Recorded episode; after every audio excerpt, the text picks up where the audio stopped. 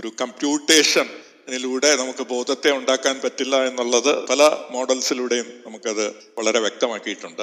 അത് Chinese room experiment ഒരു thought experiment ആണ്. അതിലൂടെ നമുക്ക് വളരെ സിമ്പിൾ ആയിട്ട് നമുക്ക് മനസ്സിലാക്കാൻ സാധിക്കും. വെറും മാനിപ്പുലേഷൻ ഓഫ് സിമ്പിൾസിലൂടെ നമുക്ക് അവയർനെസ് ഉണ്ടാകാൻ പറ്റില്ല എന്നുള്ളത്. മാത്രമല്ല കമ്പ്യൂട്ടറിന്റെ പ്രവർത്തനങ്ങളിൽ നമുക്ക് മനസ്സിലാക്കാൻ സാധിക്കും. കോൺഷ്യസ്നെസ് ഇല്ലാതെ പല കാര്യങ്ങളും ചെയ്യാൻ സാധിക്കും. കോൺഷ്യസ്നെസ് ഏതെങ്കിലും ഒരു അഡ്വാന്റേജ് നൽകുന്ന ഒരു ഘടകമല്ല. അത് അടിസ്ഥാനപരമായിട്ട് നിലനിൽക്കുന്ന ഒരു ഘടകമാണ്. അതുകൊണ്ടാണ് അത് നമ്മൾ റിയാലിറ്റിയിൽ കാണുന്നത്. അത് ഏതെങ്കിലും ഒരു സമയത്ത് നമ്മുടെ പരിണാമത്തിൽ ഉരുത്തിരിഞ്ഞു വന്ന ഒരു കാര്യമല്ല. വളരെ ക്ലിയർ ആയിട്ട് നമുക്ക് മനസ്സിലാക്കാൻ സാധിക്കും അത് അത് അടിസ്ഥാനപരമായിട്ട് നിലനിൽക്കേണ്ട ഒരു കാര്യമാണ്. ഇപ്പൊ ഒരു യാഥാർത്ഥ്യം എന്നുള്ളത് എന്താണ് അതിന് അഡ്വാന്റേജ് എന്ന് നമുക്ക് നോക്കേണ്ട കാര്യമില്ല. ആ യാഥാർത്ഥ്യം യാഥാർത്ഥ്യമാണ്. അതുകൊണ്ട് നിലനിൽക്കുന്നു എന്നുള്ളത്. വൈ ഈസ് ദയർ എന്നുള്ള ഒരു ചോദ്യം വരുന്നത് ഇത്തരത്തിൽ ആപേക്ഷികമായിട്ട് പരിണാമത്തിലേക്ക് ലൈക്ക് മാറുമ്പോഴാണ്. അതിന് നമുക്ക് കോൺഷ്യസ്നെസ്സിനെ എക്സ്പ്ലെയിൻ ചെയ്യാൻ പറ്റുന്നില്ല എന്നുള്ളതും നമുക്ക് കാണാൻ സാധിക്കും. അവസാനമായിട്ട് ഈ ഒരു ചിന്ത നമുക്ക് എക്കാലത്തും മനുഷ്യര് നമുക്ക് ഇതിനെക്കുറിച്ചുള്ള അറിയാനുള്ള ഏറ്റവും ചുരുങ്ങിയ കഴിവുകൾ എല്ലാ മനുഷ്യർക്കും ഉള്ള കാര്യമാണ്. മനുഷ്യർക്ക് മാത്രമല്ല മൃഗങ്ങൾക്ക് പോലും ഉണ്ട് എന്നുള്ളതാണ്. നമ്മുടെ ബോധമാണ് നമ്മൾ കാണുന്നതെല്ലാം എന്ന് മനസ്സിലാക്കാനുള്ള കഴിവ് മൃഗങ്ങൾക്ക് പോലും ഉണ്ട് എന്നുള്ള ചില സ്റ്റഡീസ് ഒന്ന് ചൂണ്ടിക്കാട്ടുന്നുണ്ട്. പക്ഷെ നമുക്ക് മനുഷ്യരിൽ പോലും ചുരുങ്ങി നിന്നാൽ പോലും എല്ലാ മനുഷ്യർക്കും പ്രാഥമികമായിട്ട് ഏറ്റവും വ്യക്തമായിട്ട് മനസ്സിലാക്കാനും സമർത്ഥിക്കാനും ശരിയാണെന്ന് വിശ്വസിക്കാനും കഴിയുന്ന കാര്യം നമ്മുടെ ബോധം എന്നുള്ളത് റിയാലിറ്റി അതാണ് റിയാലിറ്റി അതാണ് നമുക്ക് ഉള്ളിലും പുറത്തും നിറഞ്ഞു നിൽക്കുന്ന റിയാലിറ്റി എന്നുള്ള കൺസിഡറേഷൻ നമ്മൾ ചരിത്രപരമായിട്ട് നമ്മുടെ സിവിലൈസേഷൻ നമ്മുടെ ഹിൻഡസ് വാലി ആയാലും ഈജിപ്ഷ്യൻ സിവിലൈസേഷൻ ആയാലും ബാബിലോണിയൻ സിവിലൈസേഷൻ ആയാലും മായൻ ഇങ്ക സിവിലൈസേഷൻസ് ഈ സിവിലൈസേഷൻസിന്റെ എല്ലാം ചിന്തകൾ ഈ രീതിയിലായിരുന്നു. ബോധമാണ് അടിസ്ഥാനം എന്നുള്ള ചിന്തയാണ്. അല്ലാതെ മെറ്റീരിയൽസ് എന്നുള്ള ബോധത്തിന് പുറത്തുള്ള ഏതോ ഒരു വസ്തുത. അതാണ് അടിസ്ഥാനപരം എന്നുള്ള കാര്യം. ഒരു ചിന്തയായിട്ട് നിലനിന്നിരുന്നത് വളരെ ചെറിയ ഒരു സമൂഹത്തിൽ മാത്രമായിരിക്കാം ഒരു പക്ഷേ സാറ് പറഞ്ഞതുപോലെ യൂറോപ്യൻ റെനൈസൻസിന്റെ സമയത്താണ് ഇതൊരു പ്രബല ചിന്തയായിട്ട് യൂറോപ്യൻ സമൂഹത്തിൽ വന്നത് വെസ്റ്റേൺ സമൂഹത്തിൽ വരാൻ ഉള്ള ഒരു പ്രശ്നമുണ്ടായത്. അവിടെ നടന്ന പ്രശ്നം എന്ന് വെച്ച് കഴിഞ്ഞാൽ വാസ്തവത്തിൽ അന്ന് മതത്തിന്റെ ഒരു ആധിപത്യം ഉണ്ടായിരുന്നു. അന്ന് സമൂഹത്തിൽ വലിയ ഒരു സ്വാധീനം യൂറോപ്യൻ സമൂഹത്തിൽ ക്രൈസ്തവ സഭയ്ക്കുണ്ടായിരുന്നു. കാത്തലിക് ചർച്ചിന് അവിടെ ഉണ്ടായിരുന്നു. കാത്തലിക് ചർച്ച് പിന്നീട് ചില റിഫോമിസ്റ്റ് പ്രൊട്ടസ്റ്റന്റ് ചർച്ചുകൾക്കും അത്തരത്തിൽ സമൂഹത്തിൽ ഒരു ഒരു സ്വാധീനം ഉണ്ടായിരുന്നു. ഈ പ്രത്യേകിച്ച് ഈ സഭകൾ മതം എന്ന് പറയുന്നത് ഏതാണ്ട് ഇന്നത്തെ യൂറോപ്യൻ സൊസൈറ്റിയുടെ നാല് പേരിൽ ഒരാളെ എടുത്തു കഴിഞ്ഞാൽ അവർ സഭയ്ക്ക് വേണ്ടി അല്ലെങ്കിൽ മതത്തിന് വേണ്ടി ജോലി ചെയ്യുന്ന ആൾക്കാരായിരുന്നു. അവരുടെ ശമ്പളം പറ്റി ജീവിക്കുന്ന ആൾക്കാരായിരുന്നു. അവരുടെ ഒരു ഉപജീവനം മതത്തിന്റെ ഒരു ഇതിലൂടെയായിരുന്നു സഹായത്തിലൂടെയായിരുന്നു. അത് മതപരമായിട്ടുള്ള കാര്യങ്ങളിൽ മാത്രമല്ല മറ്റ് സെക്കുലർ ആയിട്ടുള്ള കാര്യങ്ങളിൽ പോലും മതത്തിന്റെ ഒരു സ്വാധീനം ഉണ്ടായിരുന്നു. അവിടത്തെ ചീസ് ബിസിനസ് അതായത് ഈ all dairy products meat business wine അതുപോലെ റോഡുകൾ ചില ടൗണുകൾ തന്നെ റൂൾ ചെയ്യുന്ന ടൗൺ കൗൺസിൽ അതായത് സിറ്റി കൗൺസിൽസ് തന്നെ. ആ സിറ്റികൾ തന്നെ രൂപീകരിച്ചത് ഒരു ഒരു മതത്തിന്റെ നേതൃത്വത്തിലായിരുന്നു. ആ സിറ്റി കൗൺസിൽ എല്ലാം ഭരിച്ചിരുന്നത് മതമായിരുന്നു. അങ്ങനെ ഈ സിറ്റികളിൽ ഈ സിറ്റി കൗൺസിൽസിലാണ് വ്യാപാരം നടന്നിരുന്നത്. കച്ചവടം അങ്ങോട്ടും ഇങ്ങോട്ടുള്ള കച്ചവടം നടന്നിരുന്നത്. ആ കച്ചവടത്തെ നിയന്ത്രിച്ചിരുന്നത് മതമാണ്. ആ രീതിയിൽ മതത്തിന്റെ വലിയൊരു സ്വാധീനം യൂറോപ്യൻ സമൂഹത്തിൽ ഒരു കാലഘട്ടത്തിൽ ഉണ്ടായിരുന്നു അവരാണ് ആരാണ് ഭരിക്കുന്നത് ആരാണ് പിൻഗാമിയായിട്ട് വരുന്നത് ഭരണ ഭരിക്കുന്ന രാജാവിന്റെ പിൻഗാമിയായിട്ട് ആര് വരണം എന്നുള്ളതൊക്കെ നിർണയിക്കാൻ അതിലൊരു വലിയൊരു പങ്ക് നിർണയിക്കുന്നതിൽ വലിയൊരു പങ്ക് വഹിക്കാനകത്തുള്ളൂ. ആ രീതിയിൽ ഈ മതത്തിന്റെ സ്വാധീനം നിലനിന്നിരുന്ന ഒരു സമയത്ത് ശാസ്ത്രീയമായിട്ടുള്ള പല പഠനങ്ങളും അന്ന് ആരംഭിച്ചു. ഈ ശാസ്ത്രീയമായിട്ടുള്ള പഠനങ്ങൾ എന്ന് പറഞ്ഞു കഴിഞ്ഞാൽ അത് യൂറോപ്പിൽ തുടങ്ങിയതല്ല. അത് നമ്മുടെ ഈസ്റ്റേൺ വേൾഡിൽ നിന്ന് ജംഗിഷ് ഖാന്റെ ഒരു ആക്രമണം യൂറോപ്പിലുണ്ട്. അതായത് പന്ത്രണ്ടാം നൂറ്റാണ്ട് പതിമൂന്നാം നൂറ്റാണ്ടിലാണ് ഇതുണ്ടാകുന്നത്. ആ സമയത്താണ് ഇവർക്ക് പല അറിവുകളും അറബി ഭാഷയിലുള്ള പുസ്തകങ്ങളിൽ ഉണ്ടായി മിഡിൽ ഈസ്റ്റിൽ. പല അവിടെയുള്ള ലൈബ്രറികളിൽ നിന്ന് ജംഗിഷ് ഖാൻ കൊണ്ടുപോയി. ജംഗിഷ് ഖാൻ അതൊക്കെ കൊള്ളയടിച്ച് പലതും നശിപ്പിച്ച് കളയുകയൊക്കെ ചെയ്തിട്ടുണ്ട് ബാഗ്ദാദിലെ ലൈബ്രറി. പക്ഷെ ഒരുപാട് പുസ്തകങ്ങൾ അതിൽ നിന്ന് വീണ്ടെടുത്ത് അത് യൂറോപ്പിലെത്തുകയുണ്ടായി. ഗ്രീക്കുകാർ അതിനു മുമ്പ് പല തത്വചിന്തയിലും ശാസ്ത്രത്തിലും പല മുന്നേറ്റങ്ങളും യൂറോപ്പിൽ നടത്തിയിരുന്നു. അതെല്ലാം അസ്തമിച്ചു പോയിരുന്നു. ഈ മിഡിൽ ഏജസിൽ ഒന്നാം നൂറ്റാണ്ടിന് എ ഡി ഒന്നിന് ശേഷമുള്ള നൂറ്റാണ്ടിൽ ഇതെല്ലാം അസ്തമിച്ചു പോയി. അസ്തമിച്ചു പോയപ്പോൾ ഈ ഗ്രീക്ക് പുസ്തകങ്ങളെല്ലാം ഇല്ലാതെയായിപ്പോയി ഗ്രീക്ക് ചിന്തകൾ പ്ലാറ്റോ ആയാലും സോക്രട്ടീസ് ആയാലും അരിസ്റ്റോട്ടൽ ആയാലും ഇവരുടെയൊക്കെ ചിന്തകൾ ഗ്രീക്ക് ഭാഷയിൽ കിട്ടാതെയായി. പക്ഷെ ഇതെല്ലാം അറബി ഭാഷയിൽ തർജമ ചെയ്ത് സൂക്ഷിച്ചു. അപ്പം ഗ്രീക്ക് ജ്ഞാനത്തെക്കുറിച്ച് ഗ്രീക്ക് നോളേജ് അവരുടെ ഒരു പ്രോഗ്രസ് ഓഫ് നോളജിനെ കുറിച്ച് അന്ന് പന്ത്രണ്ടാം പതിമൂന്നാം നൂറ്റാണ്ട് പതിനാലാം നൂറ്റാണ്ട് പതിനഞ്ചാം നൂറ്റാണ്ടിലെ യൂറോപ്യൻ സമൂഹത്തിന് അറിവ് കിട്ടുന്നത് അറബി ഭാഷയിലൂടെ. ഈ അറിവുകളിൽ നിന്ന് അവർ ശാസ്ത്രീയമായിട്ട് പല കാര്യങ്ങളും വികസിച്ചെടു എടുക്കാൻ തുടങ്ങി. സ്വതന്ത്രമായിട്ടുള്ള ശാസ്ത്ര പഠനങ്ങൾ ആരംഭിച്ചു. നമുക്കറിയാം ഗാലിലിയെ പോലുള്ള ആൾക്കാർ കോപ്പർനിക്കസിനെ പോലുള്ള ആൾക്കാർ പല മുന്നേറ്റങ്ങളും നടത്തിയിരുന്നു. അവരെല്ലാവരും ഇൻക്ലൂഡിങ് ന്യൂട്ടന്റെ കാലഘട്ടത്തിൽ വരെ നമ്മൾ നോക്കിക്കഴിഞ്ഞാൽ ഇവരെല്ലാവരും ഈ അറബി പുസ്തകങ്ങളെ ആധാരമാക്കിയിട്ടാണ് ഇവരുടെ പഠനങ്ങൾ നടത്തുന്നത് അപ്പോൾ ഇത് അന്ന് നിലനിന്നിരുന്ന മതത്തിൽ നിന്ന് വ്യത്യസ്തമായിട്ട് വേറെ പുസ്തകങ്ങൾ മതം എന്ന് പറഞ്ഞു കഴിഞ്ഞാൽ അത് മതഗ്രന്ഥങ്ങൾ മാത്രമായിരുന്നു. മതഗ്രന്ഥങ്ങളിൽ നിന്ന് വ്യത്യസ്തമായിട്ടുള്ള പുസ്തകങ്ങളെ ആധാരമാക്കിയിട്ട് ഈ പഠനങ്ങൾ നടത്തിയപ്പോൾ മതത്തിന്റെ ഭാഗത്ത് നിന്ന് വലിയൊരു എതിർപ്പ് നേരിടേണ്ടി വന്നു. ആ എതിർപ്പിനെ തരണം ചെയ്യാനുള്ള ഒരു മാർഗം ഇവരെല്ലാവരും അന്വേഷിക്കുകയുണ്ടായി. അതിൽ ചില ശാസ്ത്രജ്ഞന്മാരെ സ്റ്റേക്കിൽ കത്തിച്ച് കളയുന്ന അവസ്ഥ വരെ ഉണ്ടായിട്ടുണ്ട്.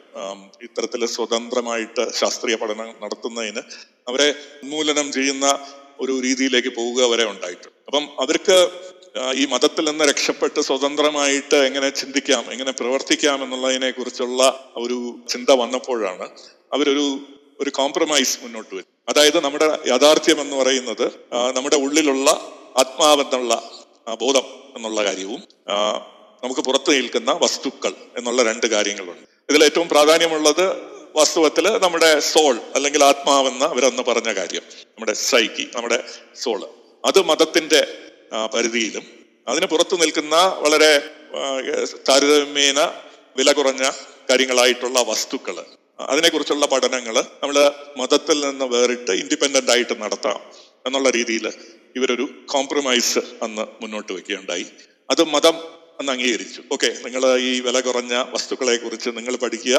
ഏറ്റവും വില കൂടിയ ആത്മാവിനെ കുറിച്ചുള്ള പഠനങ്ങൾ മതത്തിന്റെ ഒരു നേതൃത്വത്തിലായിരിക്കും എന്നുള്ള ഒരു കോംപ്രമൈസ് വെച്ചു. ഈ ഈ കോംപ്രമൈസിനെ ചോദ്യം ചെയ്തുകൊണ്ട് അന്ന് ശാസ്ത്രജ്ഞന്മാർ അന്നത്തെ കാലത്ത് പതിനാലാം നൂറ്റാണ്ടിലൊക്കെ ശാസ്ത്രജ്ഞന്മാര് ആ, ഇത് തെറ്റാണ്. ഇങ്ങനെ നമ്മൾ നമ്മുടെ യാഥാർത്ഥ്യത്തെ നമ്മുടെ മനസ്സിലെ ആത്മാവായിട്ടും പുറത്തു നിൽക്കുന്ന പ്രപഞ്ചവുമായിട്ട് വേർതിരിക്കുക എന്നുള്ളത് തെറ്റായിട്ടുള്ള ഒരു സമീപനമാണ് എന്ന് അന്നത്തെ ശാസ്ത്രജ്ഞന്മാരുടെ ഇടയിൽ നിന്ന് പോലും വിമർശനമുണ്ട്. പക്ഷെ അന്ന് നിലനിൽപ്പിന്റെ ഒരു ആവശ്യകത ഉള്ളതുകൊണ്ട് ഇവർ ഈ ഒരു ഡ്യുവലിസം അവിടെ കൊണ്ടുപോകും ആത്മാവും വസ്തുക്കളും എന്നുള്ള ഡ്യുവലിസം ആ ഡ്യുവലിസം പിന്നീട് അത് ശക്തപ്പെടുത്തുകയും കാരണം മതത്തിന്റെ ഒരു അനുവാദം വേണമെങ്കിൽ ആ ഡ്യുവലിസം അവിടെ നിലനിന്നാലേ പറ്റുള്ളൂ പിന്നീട് വാസ്തവത്തിൽ എന്ത് പറ്റിയെന്ന് വെച്ച് കഴിഞ്ഞാൽ ശാസ്ത്രം വലിയ രീതിയിൽ പുരോഗമിക്കുമ്പോൾ മതത്തിന്റെ ഒരു സ്വാധീനം കുറഞ്ഞു പോവുകയും മതം അവിടെ ഇല്ലാതാകുകയും ചെയ്തു. ഒരു നൂറ് നൂറ്റമ്പത് വർഷം മുമ്പ് ഒക്കെ ആയപ്പോൾ ഫ്രഞ്ച് റവല്യൂഷൻ ഉണ്ടായി. ആ രീതിയിൽ അവിടെ വളരെ വലിയ രീതിയിലുള്ള മാറ്റങ്ങൾ ഉണ്ടാകുകയും മതത്തിന്റെ ഒരു സ്വാധീനം അങ്ങ്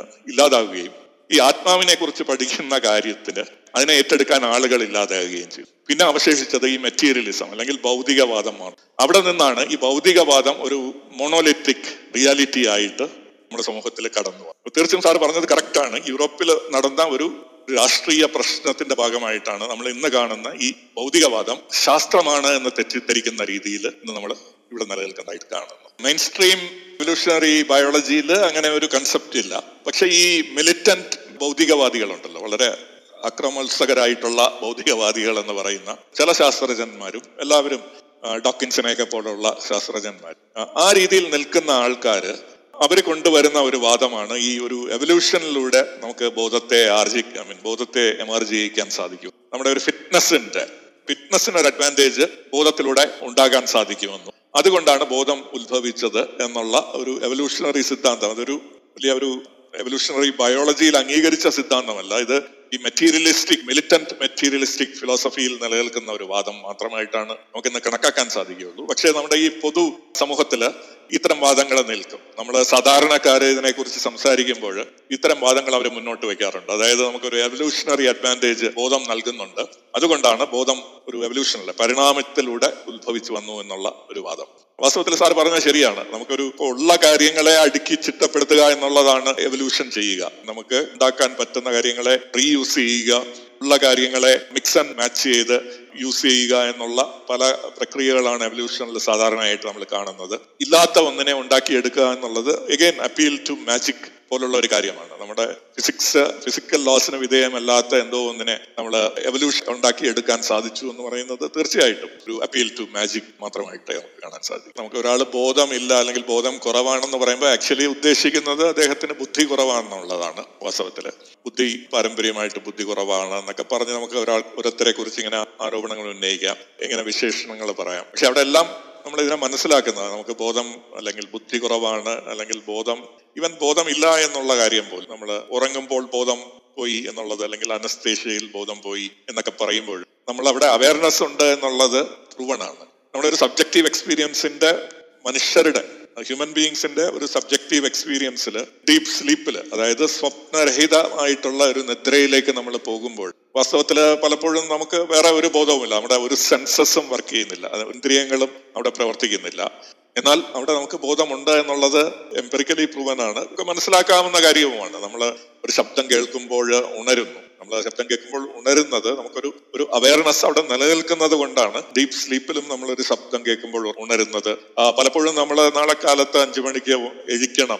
നേരത്തെ പോയി എവിടെങ്കിലും പോകണം എന്ന് പറയുമ്പോഴും നമ്മൾ എഴിക്കുന്നത് അവിടെ ഒരു അവയർനെസ് മനസ്സിന്റെ പ്രവർത്തനങ്ങൾ നടക്കുന്നത് കൊണ്ടാണ്. ഇത് ശാസ്ത്രീയമായിട്ടും എക്സ്പെരിമെന്റലി പ്രൂവ് ചെയ്തിട്ടുണ്ട്. നമ്മൾ ഡീപ് സ്ലീപ്പിൽ പലതരത്തിലുള്ള ബോധത്തിന്റെ പ്രവർത്തനങ്ങൾ നടക്കുന്നതായിട്ട് നമുക്ക് പ്രൂവ് ചെയ്യാൻ സാധിച്ചിട്ടുണ്ട്. ശാസ്ത്രീയ പഠനങ്ങളുണ്ട് ഉറക്കത്തിൽ മാത്രമല്ല നമ്മൾ അനസ്തേഷ്യയിൽ പോകുമ്പോൾ അനസ്തേഷ്യയിൽ പോകുമ്പോൾ നമുക്ക് ഇന്ദ്രിയങ്ങൾ എല്ലാം പ്രവർത്തനരഹിതമാകുന്നു. ചിലപ്പോൾ ചില ഇന്ദ്രിയങ്ങൾ വർക്ക് ചെയ്യുന്നു. പക്ഷെ കൂടുതൽ അനസ്തേഷ്യ കൊടുത്തു കഴിഞ്ഞാൽ ഡോസ് കൂട്ടി കഴിഞ്ഞാൽ നമ്മളെ പൂർണമായിട്ടൊരു അബോധാവസ്ഥ എന്ന് പറയുന്ന ഒരു സ്ഥിതിയിലേക്ക് കൊണ്ടു. പക്ഷെ അവിടെയും ബോധം നിൽക്കുന്നതായിട്ട് നമുക്ക് എംപറിക്കലി പ്രൂവ് ചെയ്യാൻ സാധിച്ചു ജീവനുള്ള ഒരവസ്ഥയിൽ നമുക്ക് ബോധം ഇല്ല എന്ന് നമുക്ക് മനുഷ്യരുടെ ഒരു കാര്യത്തിൽ വളരെ കൃത്യമായിട്ട് പറയാൻ സാധിക്കും. അതേപോലെ തന്നെ വളരെ സിമ്പിൾ ആയിട്ടുള്ള ജീവജാലങ്ങൾ ചില വേംസിലൊക്കെ നമ്മൾ ഇന്ന് സ്റ്റഡീസ് നടത്തിയിട്ടുണ്ട്. അപ്പം ആ വേംസിനൊക്കെ നമ്മളെ പോലെ വലിയ രീതിയിലുള്ള ബുദ്ധിയോ മെമ്മറീസോ ഒന്നുമില്ല. എന്നാൽ അവർക്ക് ഒരു വേം ഒരു ഉദാഹരണം പറയുകയാണെങ്കിൽ ഒരു വേമ ഇഴഞ്ഞു പോകുമ്പോൾ ഒരു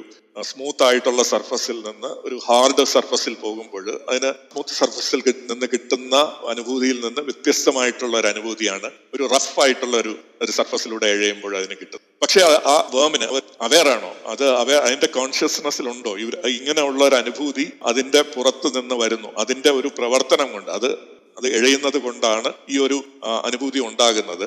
അത് എഴയുന്ന ഒരു എൻവറോൺമെന്റ് പരിതസ്ഥിതി ഒരു സ്മൂത്ത് സർഫസിൽ നിന്ന് ഒരു ഹാർഡ് സർഫസിലേക്ക് ഒരു റഫ് സർഫസിലേക്ക് മാറി എന്നുള്ള ഒരു തിരിച്ചറിവ് അതിനുണ്ടോ എന്നുള്ള രീതിയിൽ പഠനങ്ങൾ നടത്തിയിട്ടുണ്ട്. ഈ പഠനങ്ങൾ എങ്ങനെയാണ് ചെയ്തിരുന്നത് ഈ ഹാർഡ് സർഫസിൽ നിന്ന് അതിന് കിട്ടുന്ന അനുഭവങ്ങളെ അനുകരിച്ചുകൊണ്ട് അതിന് ആർട്ടിഫിഷ്യലായിട്ട് ഫീഡ് ചെയ്ത് കൊടുക്കുന്നു. ആ ഒരു അനുഭവം ആ ഒരു എക്സ്പീരിയൻസ് ആർട്ടിഫിഷ്യലായിട്ട് ഫീഡ് ചെയ്യുമ്പോൾ അത് അതവിടെ നിശ്ചലമാകുന്നു. കാര്യം അതിന് മനസ്സിലാക്കാൻ പറ്റുന്നു ഈ കിട്ടുന്ന അനുഭൂതി അതിന്റെ പ്രവർത്തനം കൊണ്ടല്ല അത് വേറെ ഏതോ രീതിയിൽ കിട്ടുന്ന ഒരു അനുഭവമാണ് എന്നുള്ള ഒരു തിരിച്ചറിവ് ആ ഒരു വെരി സിമ്പിൾ ആയിട്ടുള്ള ഒരു ബോമിന് പോലും ഉണ്ടാകുന്നു. കാണാൻ സാധിക്കുന്നത് അപ്പം ഇതിനെ സെന്റിയൻസ് എന്നൊക്കെ പറഞ്ഞ് ശാസ്ത്രത്തിൽ പറയാറുണ്ട്. പക്ഷെ ഇവിടെ സംഭവിക്കുന്നത് ഒരു അനുഭൂതി എന്നുള്ള കാര്യത്തെക്കുറിച്ച് നമുക്ക് ഒരുപാട് തരത്തിൽ എംപറിക്കൽ ആയിട്ടുള്ള പ്രൂഫ് ഉണ്ട്. ഇതേപോലെ ഹയർ ലെവൽസ് ഓഫ് അനുഭൂതി മാനസികമായിട്ടുള്ള ഇമോഷൻസ് വികാരങ്ങൾ ബുദ്ധി മെമ്മറീസ് കൃത്യമായിട്ടുള്ള മെമ്മറീസ് ഉള്ളവര് ഇങ്ങനെയുള്ളതൊക്കെ നമ്മുടെ ബോധത്തിന്റെ ഉയർന്ന തലത്തിലുള്ള പ്രവർത്തനങ്ങളാണ്. മാനസികമായിട്ടുള്ള പ്രവർത്തനം എന്ന് നമ്മൾ ഭാരതീയ ദർശനങ്ങളിൽ. ആ പ്രവർത്തനങ്ങളിൽ നിന്ന് വ്യത്യസ്തമായിട്ട് വളരെ ബേസിക് ആയിട്ടുള്ള ഒരു അവയർനെസ് എല്ലാ ജീവജാലങ്ങൾക്കും ഉണ്ട് എന്നുള്ളതാണ് നമുക്കിന്ന് ശാസ്ത്രീയമായിട്ടുള്ള ഒരുപാട് എംപറിക്കൽ ഡേറ്റയിൽ നിന്ന് നമുക്ക് മനസ്സിലാക്കാൻ സാധിക്കും തീർച്ചയായിട്ടും അത് വാസ്തവത്തിൽ ഉള്ള ഒരു കാര്യമാണ്. അവയർനെസ് എന്ന് ബോധമാണ് നമ്മൾ ഇതെല്ലാം ബോധമാണ് നമ്മൾ കാണുന്നതെല്ലാം. പ്രപഞ്ചമായിട്ട് നമ്മൾ കാണുന്നത് ബോധത്തെ തന്നെയാണ്. എന്നുള്ള ഒരു കാര്യമാണ് നമുക്ക് വളരെ സിമ്പിളായിട്ട് നമുക്ക് ഇന്ന് അവൈലബിൾ ആയിട്ടുള്ള ഡേറ്റകളെ എക്സ്പ്ലെയിൻ ചെയ്യാൻ വേണ്ടി നമ്മൾ ശാസ്ത്രത്തിലൂടെ പല ശാസ്ത്ര മേഖലകളിൽ അതായത് ഫിസിക്സിന്റെ മേഖലയിൽ ന്യൂറോ സയൻസിന്റെ മേഖലയിൽ കോസ്മോളജിയുടെ മേഖലയിൽ എല്ലാം നടത്തിയിട്ടുള്ള പഠനങ്ങൾ quantum physics quantum field theories ഇത് ഇതെല്ലാം കാട്ടിത്തരുന്നത് നമുക്ക് ഏറ്റവും സിമ്പിളായിട്ട് എക്സ്പ്ലെയിൻ ചെയ്യാൻ സാധിക്കുന്നത് ഈ കാണുന്നതെല്ലാം ബോധം മാത്രമാണ്. നമ്മളായിട്ട് കാണുന്നത് നമ്മുടെ നമ്മുടെ വ്യക്തിപരമായിട്ടുള്ള ബോധമായിട്ട് കാണുന്ന ആ ഒരു കാറ്റഗറിയിൽപ്പെട്ട കാര്യമാണ് നമ്മൾ പുറത്ത് കാണുന്ന ഒരു ഒബ്ജക്റ്റീവ് ആണെന്ന് നമ്മൾ വിശ്വസിക്കുന്ന ലോകവും പ്രപഞ്ചവും. അത് നമ്മളിൽ നിന്ന് വ്യത്യസ്തമല്ല എന്നുള്ള കാഴ്ചപ്പാടാണ് നമുക്ക് സിമ്പിൾ ആയിട്ട് എടുക്കാൻ പറ്റുന്നത്. എല്ലാം ബോധത്തിൽ നിന്നാണ്. നമ്മൾ അത് കാണുന്നത് നമ്മൾ പുറം ലോകം വസ്തുനിഷ്ഠമായിട്ടുള്ള ഒരു ലോകം മെറ്റീരിയൽ വേൾഡ് എന്ന് നമ്മൾ പറയുന്ന കാര്യം നമ്മൾ വാസ്തവത്തിൽ അനുഭവിക്കുന്നത് അതിന്റെ ക്വാളിറ്റീസിലൂടെയാണ് അതായത് നിറങ്ങൾ മണങ്ങൾ അതിന്റെ കൺക്രീറ്റ്നെസ് ദൃഢത ഇതൊക്കെ കൂടെയാണ് നമ്മൾ അനുഭവിക്കുന്നത് പ്രപഞ്ചത്തെ. ആ അനുഭവം നമുക്ക് കിട്ടണമെങ്കിൽ ആ അനുഭവം കാട്ടിത്തരുന്ന വസ്തുതയും നമ്മുടെ ബോധത്തിന് സമാനമായിട്ടുള്ള ഒരു വസ്തുതയായിരിക്കണം എന്നുള്ളൊരു ഇൻഫറൻസ് തീർച്ചയായിട്ടും നമ്മളൊരു ഇൻഫറൻസ് ആയിട്ട് ഇപ്പൊ നമുക്ക് എടുക്കാം. ആ ഇൻഫറൻസ് മറ്റെല്ലാ കാര്യങ്ങളെയും എക്സ്പ്ലെയിൻ ചെയ്യാൻ സാധിക്കുന്നു എന്നുള്ളതാണ് ഈ ഒരു മോഡലിന്റെ സവിശേഷത. നമ്മൾ അതിൽ വേറെ ഏതെങ്കിലും രീതിയിൽ കോംപ്ലക്സിറ്റികൾ കൊണ്ടുവന്നു കഴിഞ്ഞാൽ അതായത് ബോധം അത് ഡ്യുവലിസം എന്നുള്ള വെസ്റ്റേൺ വേൾഡിൽ ഡ്യുവലിസം എന്നുള്ള ഒരു കാഴ്ചപ്പാട് നിലനിൽക്കുന്നുണ്ട്. അതായത് മെറ്റീരിയൽസ് വേറെ പ്രാഥമികമായിട്ട് മെറ്റീരിയൽസും ഉണ്ട് പ്രാഥമികമായിട്ട് ബോധവും ഉണ്ട് ഇത് രണ്ടും ഒരേ തുല്യ രീതിയിൽ അടിസ്ഥാനപരമായിട്ടുള്ള വസ്തുക്കളാണെന്നുള്ള ഒരു കാഴ്ചപ്പാടുണ്ട്. ആ കാഴ്ചപ്പാടിൽ നിന്ന് കഴിഞ്ഞാൽ കുറച്ചുകൂടെ കോംപ്ലക്സ് ആവും. നമ്മൾ ഇതിനെ ഈ രണ്ട് കാര്യങ്ങളെയും നമ്മൾ എക്സ്പ്ലെയിൻ ചെയ്യണം. എങ്ങനെയാണ് ബോധം നിലനിൽക്കുന്നത് അതിന് തത്തുല്യമായിട്ട് എങ്ങനെയാണ് മാറ്റർ നിലനിൽക്കുന്നത് ഇത് തമ്മിലുള്ള ഇന്ററാക്ഷൻ എങ്ങനെ സാധിക്കുന്നു ഇത് പല രീതിയിൽ ഇന്ററാക്ട് ചെയ്യുന്നു അത് എങ്ങനെയാണ് ഈ വളരെ ഡൈവേഴ്സ് ആയിട്ടുള്ള ഒരു പ്രപഞ്ചത്തെ നമുക്ക് കാട്ടിത്തരുന്നത് എന്നുള്ളത് അതിലൂടെ നമ്മൾ വളരെ പ്രയാസപ്പെട്ട് മാത്രമേ നമുക്ക് ഇതിനെയൊക്കെ എക്സ്പ്ലെയിൻ ചെയ്യാൻ പറ്റൂ. ഒരു ഡിവ ഡിവലിസത്തിന്റെ ഒരു ദ്വൈതത്തിന്റെ ദ്വൈതം എന്ന് പറയുമ്പോൾ ഭാരതീയ ദർശനത്തിലെ ദ്വൈതമല്ല. ഭാരതീയ ദർശനത്തിലെ ദ്വൈതവുമായിട്ട് കൂട്ടിക്കുഴക്കരുത് ഭാരതീയ ദർശനങ്ങളിൽ സംഘത്തിലായാലും യോഗത്തിലായാലും വേദാന്തത്തിലെ ദ്വൈത ദർശനങ്ങളായാലും അതൊക്കെ വേറെ രീതിയിലാണ് ഈ അടിസ്ഥാനപരമാണ് രണ്ടല്ലെങ്കിൽ മൂന്ന് അടിസ്ഥാനപരമായിട്ടുള്ള വസ്തുക്കളെ പറയുന്നത്. എല്ലാത്തിന്റെയും സത്ത ബോധമാണ് എന്നുള്ളതാണ് സാഖ്യം തൊട്ട് നമുക്കുള്ള എല്ലാ ദ്വൈത ഭാരതീയ ദർശനങ്ങളും പറയുന്നത്. ഞാൻ പറയുന്നത് ഒരു പാശ്ചാത്യ വെസ്റ്റേൺ ഫിലോസഫിയുടെ കാഴ്ചപ്പാടിൽ ഉള്ള ദ്വൈതം. അത് മെറ്റീരിയൽസും ഉണ്ട് ബോധവും ഉണ്ട്. അപ്പൊ നമ്മൾ കാണുന്ന ബോധം ഒരു തരത്തിലുള്ള ഒരു അടിസ്ഥാനപരമായിട്ടുള്ള വസ്തുതയാണ്. നമ്മുടെ നമ്മുടെ ഉള്ളിലെ ബോധം എന്ന് പറയുന്ന അടിസ്ഥാനപരമായിട്ടുള്ള വസ്തുതയാണ്. നമുക്ക് പുറത്തു നിൽക്കുന്ന പ്രപഞ്ചം എന്നുള്ളത് മെറ്റീരിയൽസ് അതും അടിസ്ഥാനപരമായിട്ടുള്ള ഒരു വസ്തുതയായിട്ട് നിലനിൽക്കുന്നു. ഈ ഒരു വാദം നമുക്ക് സമർത്ഥിക്കുക കുറച്ചുകൂടെ ബുദ്ധിമുട്ടുള്ളതാണ്. നമുക്കതിനെ എല്ലാം എക്സ്പ്ലെയിൻ ചെയ്യുക അതിന്റെ ഈ രണ്ട് വസ്തുക്കൾ ഉള്ളപ്പോൾ അതിലൊരു അതിന്റെ ഒരു ഇന്ററാക്ഷൻ എക്സ്പ്ലെയിൻ ചെയ്യേണ്ടി വരും. ഇതെല്ലാം കുറച്ചുകൂടെ കോംപ്ലക്സ് ആയതുകൊണ്ട് നമ്മൾ ഒരു സിംപ്ലിസിറ്റിയുടെ പോയിന്റ് ഓഫ് വ്യൂവിൽ ഏറ്റവും സിമ്പിൾ ആയിട്ട് ഒരു കാര്യം എക്സ്പ്ലെയിൻ ചെയ്യാൻ ഉതകുന്ന മോഡലായിട്ട് നമ്മൾ ബോധം പ്രാഥമികമാണ്. കാണുന്നതെല്ലാം ബോധമാണ്. എന്ന് വെച്ച് നമുക്ക് ഒരു സബ്ജക്റ്റീവ് അതായത് നമുക്കൊരു ഒരു ഈഗോ സെൻട്രിക് ആയിട്ടുള്ള ഒരു ബോധം എന്നിലും ജോഷി സാറിലും ഇവിടെ ഇരിക്കുന്ന ഓരോരുത്തരിലുമാണ് ഒരു ഈഗോ സെൻട്രിക് ആയിട്ടുള്ള. അങ്ങനെ ഉള്ള ഒരു ബോധം ഓരോ വസ്തുവിനും ഉണ്ടെന്നല്ല. ഇപ്പൊ എന്റെ മൊബൈൽ ഫോൺ ആ രീതിയിൽ ഒരു ഇന്നർ ലൈഫുള്ള ബോധമുള്ള വസ്തുവാണെന്ന് പറയുന്നില്ല. ഈ മൊബൈൽ ഫോൺ എന്നുള്ളത് ബോധത്തിൽ നിലനിൽക്കുന്നു. അതുപോലെ കാണുന്ന പ്രപഞ്ചം ബോധത്തിൽ നിലനിൽക്കുന്നു എന്നുള്ള ഒരു വസ്തുത. അതൊരു അൺഡിഫറൻഷിയേറ്റഡ് ആയിട്ടുള്ള ഒരു ബോധമാണ്. നമ്മുടെ ബോധം എന്ന് പറയുന്നത് ഒരു തരത്തിലുള്ള ഒരു വേർപിടൽ. ഈ പ്രപഞ്ച ബോധത്തിൽ നിന്നുണ്ടായി എന്ന് മാത്രമേ ഉള്ളൂ. നമ്മുടെ ശരീരം ആയിട്ട് കാണുന്നതും ബോധമാണ്. നമ്മുടെ ബ്രെയിൻ ആയിട്ട് കാണുന്നതും ബോധമാണ്. ബ്രെയിനും ശരീരവും നിലനിൽക്കുന്നത് ബോധത്തിലാണ്. അല്ലാതെ നമ്മുടെ ശരീരത്തിലല്ല ബോധം നിലനിൽക്കുന്നത്. നമ്മുടെ ബ്രെയിനിലല്ല മസ്തിഷ്കത്തിലല്ല ബോധം നിലനിൽക്കുന്നത് എന്നുള്ളതാണ് ഞാൻ പറയാൻ ആഗ്രഹിക്കുന്നത്. തീർച്ചയായിട്ടും ഇത് വളരെ സിഗ്നിഫിക്കന്റ് ആയിട്ടുള്ള ക്വസ്റ്റ്യൻ ആണ്. പ്രസക്തമായിട്ടുള്ള ചോദ്യമാണ്. രണ്ടു മൂന്ന് കാര്യങ്ങൾ അനിൽ സാറ് ഉന്നയിക്കുകയുണ്ടായി.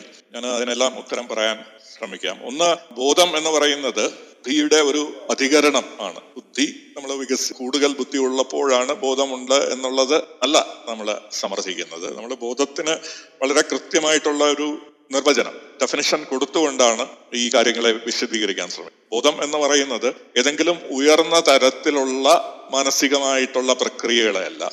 ബോധം എന്ന് പറഞ്ഞു കഴിഞ്ഞാൽ അടിസ്ഥാനപരമായിട്ടുള്ള ഒരു ഫീലിംഗ് എക്സ്പീരിയൻസ് അല്ലെങ്കിൽ റോ എക്സ്പീരിയൻസ് എന്ന് പറയുന്ന കാര്യം. ഒരു ചുവപ്പിനെ ഫീൽ ചെയ്യുക ചൂട് ഫീൽ ചെയ്യുക വേദന ഫീൽ ചെയ്യുക സ്നേഹം അനുഭവിക്കുക. ഈ അനുഭവം വളരെ ബേസിക് ആയിട്ടുള്ള ഈ അനുഭവിക്കാനുള്ള ഒരു കഴിവിനെയാണ്. അനുഭവിക്കാനുള്ള ഒരു കാര്യത്തെ അനുഭവിക്കാൻ പറ്റുന്ന ഒരു വസ്തുത ഉണ്ടെങ്കിൽ ഒരു വസ്തു ഉണ്ടെങ്കിൽ അത് കോൺഷ്യസ് ആണെന്ന് ഈ ഒരു ഡെഫിനിഷൻ വളരെ കൃത്യമായിട്ട് ന്യൂറോ സയൻസിലും ഫിലോസഫിയിലും സയൻസിലും എല്ലാം ഇന്ന് അംഗീകരിക്കപ്പെട്ട ഒരു ഡെഫിനേഷനാണ് ഇതിനെ ഫിനോമിനൽ കോൺഷ്യസ്നെസ് എന്ന് പറയും. ബാക്കി ബുദ്ധിയുടെ കാര്യം ബുദ്ധി ഉയർന്ന തലത്തിലുള്ള ഇന്റലിജൻസ് ഈ സിമ്പിൾസിനെ മാനിപ്പുലേറ്റ് ചെയ്യുക മെമ്മറീസ് ഉണ്ടാക്കുക വികാരം ഉണ്ടാകുക വിചിന്തനം ചെയ്യുക കാര്യങ്ങളെ കുറിച്ച് ഒരു വിലയിരുത്തൽ നടത്തുക എന്നുള്ള പല തരത്തിലുള്ള മാനസിക പ്രവർത്തനത്തിനെയും അക്സസ് കോൺഷ്യസ്നെസ് എന്നും. ഇതിനെ ഫിനോമിനൽ കോൺഷ്യസ്നെസ്സും അക്സസ് കോൺഷ്യസ്നെസ് എന്നും രണ്ട് രീതിയിൽ ഇങ്ങനെ തരംതിരിച്ചിട്ടുണ്ട്. അതിൽ ഏറ്റവും പ്രാഥമികമായിട്ടുള്ള കാര്യമാണ് ഈ ഫിനോമിനൽ കോൺഷ്യസ്നെസ് എന്ന് പറയുന്നത്. അതിനെക്കുറിച്ചാണ് നമ്മളിവിടെ ഒരു അടിസ്ഥാനപരമായിട്ട് ബോധം എന്ന് പറയുന്നത് കൊണ്ട് ഉദ്ദേശിക്കുന്നത്. ഏതെങ്കിലും രീതിയിൽ ന്യൂറൽ പ്രക്രിയകൾ വികസിച്ചത് കൊണ്ടാണ് ബോധം ഉണ്ടായത് എന്ന് പറയുന്നത് ശരിയല്ല. വളരെ അടിസ്ഥാനപരമായിട്ടുള്ള ഒരു കാര്യമാണ് ഈ ബോധം എന്ന് പറയുന്നത്. രണ്ടാമത് ചൈനീസ് റൂമിന്റെ കാര്യത്തിൽ ഭൗതികവാദികൾ എതിർക്കുന്നത് അതായത് ചൈനീസ് റൂമിന് ഉള്ളിലിരിക്കുന്ന ഇംഗ്ലീഷ് ക്ലർക്ക് ഒരു മാനുവൽ വെച്ച് മാനിപ്പുലേറ്റ് ചെയ്യുന്നു സിംബൽസിനെ. പുറത്തു നിൽക്കുന്ന ചൈനീസ് അറിയാവുന്ന ആൾ തന്റെ ബ്രെയിനിൽ അതിനെ അനലൈസ് ചെയ്യുന്നു എന്ന് പറയുന്നത് കൊണ്ട് നമ്മൾ വാസ്തവത്തിൽ രണ്ടും ഒന്നാണ്. ബോധ എന്ന് പറയുന്നത് ഈ ബ്രെയിനിന്റെ പ്രക്രിയയിൽ നിന്ന് ഉണ്ടാകുന്നു എന്ന് പറയുന്നു. അതുകൊണ്ട് മെറ്റീരിയൽസ് ആണ് പ്രാഥമികം എന്ന് ഭൗതികവാദികൾ പറയുന്നു. അപ്പൊ അവരുടെ വാദം ഒന്ന് നമുക്ക് സിംപ്ലിഫൈ ചെയ്യാം. അവർ പറയുന്നത് ബ്രെയിനിന്റെ പ്രവർത്തനങ്ങൾ കൊണ്ട് ആണ് ബോധം ഉണ്ടാകുന്നത് ആയിട്ട് നമുക്ക് കാണാം. അതുകൊണ്ടാണ് ഈ ചൈനീസ് ഭാഷ സംസാരിക്കാൻ സാധിക്കുന്നത്. അതുകൊണ്ട് ബ്രെയിനിന്റെ പ്രവർത്തനത്തിൽ നിന്ന് ഉണ്ടാകുന്ന ഒരു കാര്യമാണ് ബോധം. രണ്ടാമത്തെ സ്റ്റേറ്റ്മെന്റ് ബോധം അതുകൊണ്ട് മെറ്റീരിയൽസിൽ അധിഷ്ഠിതമായിട്ട് നിലനിൽക്കും. ഇതാണ് ഈ ഭൗതികവാദികളുടെ വാദത്തിന്റെ ലളിതമായിട്ട് അവതരിപ്പിക്കുന്നത്. ഇതിൽ ഒളിഞ്ഞു കിടക്കുന്ന പ്രശ്നം എന്ന് പറയുന്നത് ഇതിലൊരു ആദ്യത്തെ സ്റ്റേറ്റ്മെന്റ്. ഒന്നും രണ്ടിനും മുമ്പ് ഒരു സ്റ്റേറ്റ്മെന്റും കൂടെ വരണം. അവിടെ നമ്മൾ നമ്മൾ അസ്യൂം ചെയ്യുകയാണ് ബ്രെയിൻ എന്ന മെറ്റീരിയൽ അതിൽ നിന്ന് വ്യത്യസ്തമായിട്ട് ബോധം എന്നുള്ള വസ്തുതയും രണ്ടും വ്യത്യസ്തമായിട്ട് നിലനിൽക്കുന്നു എന്നുള്ള ആദ്യത്തെ സ്റ്റേറ്റ്മെന്റ്. അത് അവരുടെ പെർമേസ് അല്ലെങ്കിൽ അസംഷൻസ് ആണ്. അല്ലെങ്കിൽ ഒരു അസംഷനാണ് അസംഷനിൽ നിന്നാണ് അവർ കണ്ടെത്തുന്നത്. ബ്രെയിനിന്റെ പ്രവർത്തനത്തിൽ നിന്ന് ആ വ്യക്തിക്ക് ചൈനീസ് സംസാരിക്കാൻ സാധിക്കുന്നു. ചൈനീസ് സംസാരിക്കുന്നത് ബോധത്തുമായിട്ട് നമ്മൾ എക്സാമ്പിളിന് എക്വേറ്റ് ചെയ്യുന്നു എന്നേ ഉള്ളൂ. അപ്പം ആ ബ്രെയിനിന്റെ പ്രവർത്തനത്തിൽ നിന്ന് ബോധമുണ്ടാകുന്നു. അതുകൊണ്ട് മൂന്നാമത്തെ സ്റ്റേറ്റ്മെന്റിലേക്ക് അവരെത്തുന്നു. മൂന്നാമത്തെ അവരുടെ കൺക്ലൂഷൻ എന്ന് പറയുന്നത് ബ്രെയിനും ബ്രെയിനിന്റെ ഒരു പ്രക്രിയയിൽ നിന്ന് ഉത്ഭവിക്കുന്നതാണ് ബോധം. ബോധം എന്നുള്ളത് വസ്തുക്കളിലാണ് നിലനിൽക്കുന്നത് എന്നുള്ള മെറ്റീരിയൽസിലാണ് നിലനിൽക്കുന്നത്. അപ്പം ഇവരുടെ ആദ്യത്തെ അസംഷൻ ബ്രെയിനും ബോധവും രണ്ട് വസ്തുക്കളാണ്. രണ്ടാമത്തെ അവരുടെ ഒരു ഫാക്ട് അവർ കാണുന്ന ഫാക്ട് ബോധവും ബോധത്തിന് ബ്രെയിനിന്റെ പ്രവർത്തനത്തിൽ നിന്നാണ് ബോധം ഉണ്ടാകുന്നതെന്ന്. മൂന്നാമത്തെ അവരുടെ കൺക്ലൂഷൻ അതുകൊണ്ട് ബ്രെയിനും ബോധവും വേറിട്ട് മാറി നിൽക്കുന്നു. ബ്രെയിനിന്റെ പ്രവർത്തനത്തിലാണ് ബ്രെയിനിന്റെ ഒരു പ്രവർത്തനം കൊണ്ടാണ് ബോധം ഉണ്ടാകുന്നത്. ഈ ആദ്യത്തെ അസംഷനും കൺക്ലൂഷനും ഒന്നാണ്.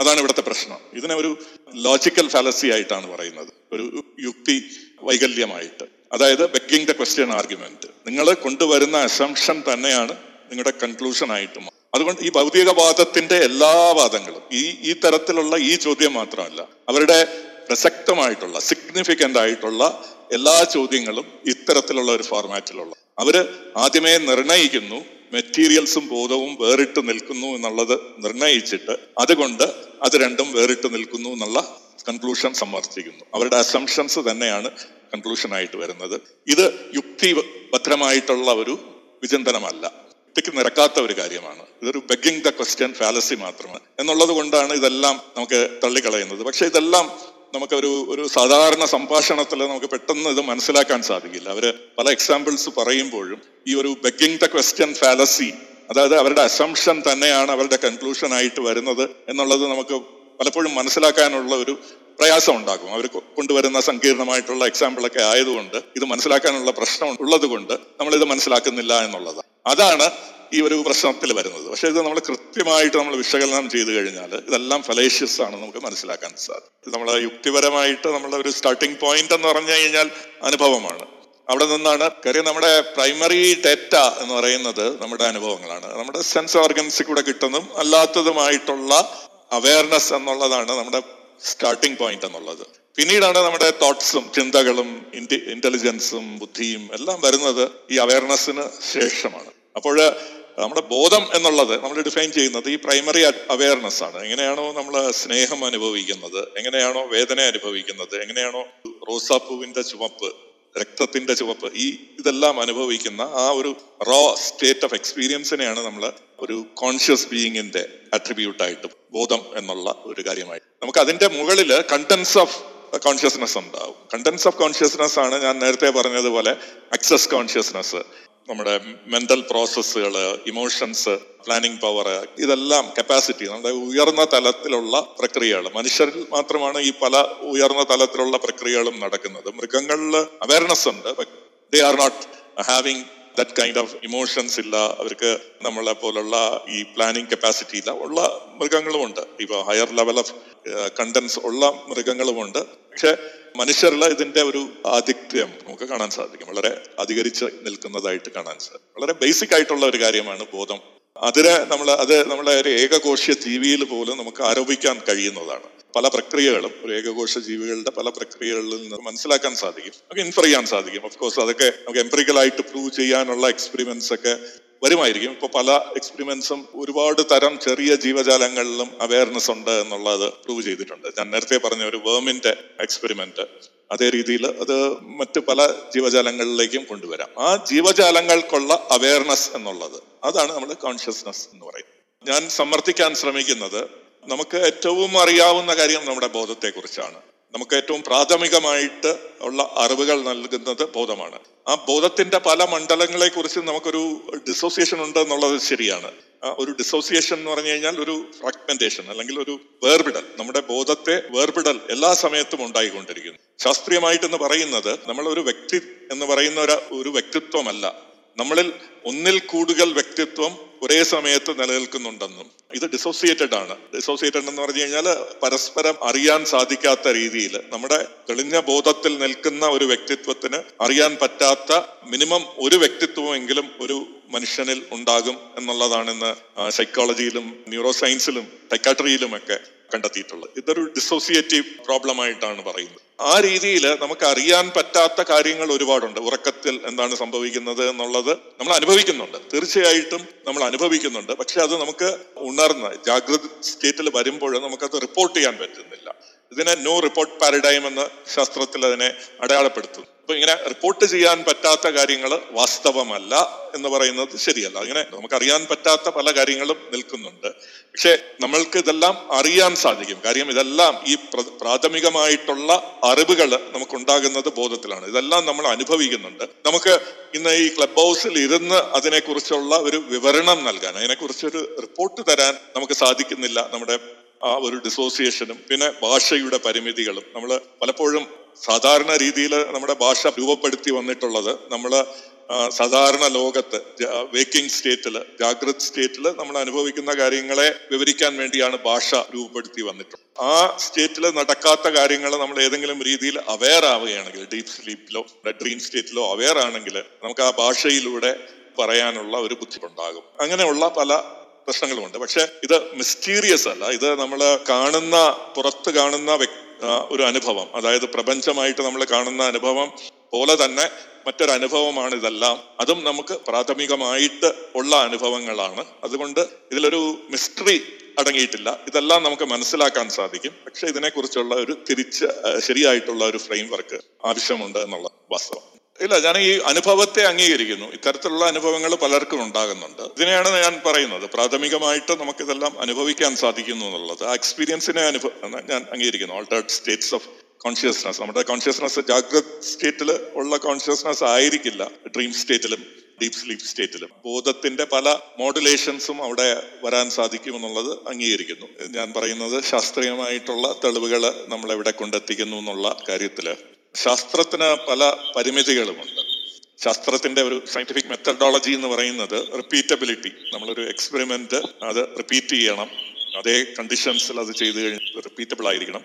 റിപ്പീറ്റബിൾ ആയി കഴിഞ്ഞാലേ മാത്രമേ നമുക്കത് എടുക്കാൻ പറ്റുള്ളൂ. ഏതെങ്കിലും വ്യക്തിയുടെ അനുഭവത്തെ ഇത് സബ്ജക്റ്റീവ് എക്സ്പീരിയൻസ് അനക്ഡോട്ടൽ ആണ് എന്നൊക്കെ പറഞ്ഞ് തള്ളിക്കളയും വാസ്തവത്തിൽ അതൊരു പരിമിതിയാണ് ശാസ്ത്രം. നമ്മളിവിടെ പഠിക്കാൻ ശ്രമിക്കുന്നത് സബ്ജക്റ്റീവ് ആയിട്ടുള്ള എക്സ്പീരിയൻസസ് ആണ്. പക്ഷേ സബ്ജക്റ്റീവ് എക്സ്പീരിയൻസസിനെ വില കൊടുക്കുന്നില്ല. അത് റിപ്പീറ്റബിൾ ആയി കഴിഞ്ഞാൽ അത് പലരിലും ഒരേ രീതിയിൽ അങ്ങനെ ഒരു എക്സ്പീരിയൻസ് ഉള്ളതായിട്ട് കണ്ടാലേ നമുക്കത് ശാസ്ത്രത്തിന്റെ അറിവിലേക്ക് നമുക്ക് അതിനെ എടുക്കാൻ പറ്റും. അങ്ങനെ ഒരു പരിമിതി ശാസ്ത്രത്തിനുണ്ട് എന്നിരുന്നാലും ഇന്ന് ഒരുപാട് ഇതിനെക്കുറിച്ചുള്ള പഠനങ്ങൾ മുന്നേറുന്നു. ഒരു കാലഘട്ടത്തിൽ നമ്മൾ ഒരു ഇരുപത് വർഷം മുമ്പ് ഈ അറിവുകൾ നമ്മൾ സ്വീകരിച്ചിരുന്നത് വ്യക്തികളുടെ റിപ്പോർട്ടിംഗ് പ്രത്യേക രീതിയിൽ ഓരോ വ്യക്തികൾക്കും അനുഭവങ്ങൾ ഉണ്ടാകുമ്പോൾ വളരെ കൃത്യമായിട്ട് ഏത് കണ്ടീഷനിലാണ് ഈ അനുഭവങ്ങൾ ഉണ്ടായത് എന്നുള്ള കാര്യം റെക്കോർഡ് ചെയ്യുകയും ആ റെക്കോർഡിങ്ങിൽ നിന്ന് നമുക്ക് ഒരു കോമൺ ആയിട്ടുള്ള ഒരു പാറ്റേൺ കാണാൻ സാധിക്കുകയാണെങ്കിൽ നമുക്കത് അംഗീകരിക്കുകയും ചെയ്യും.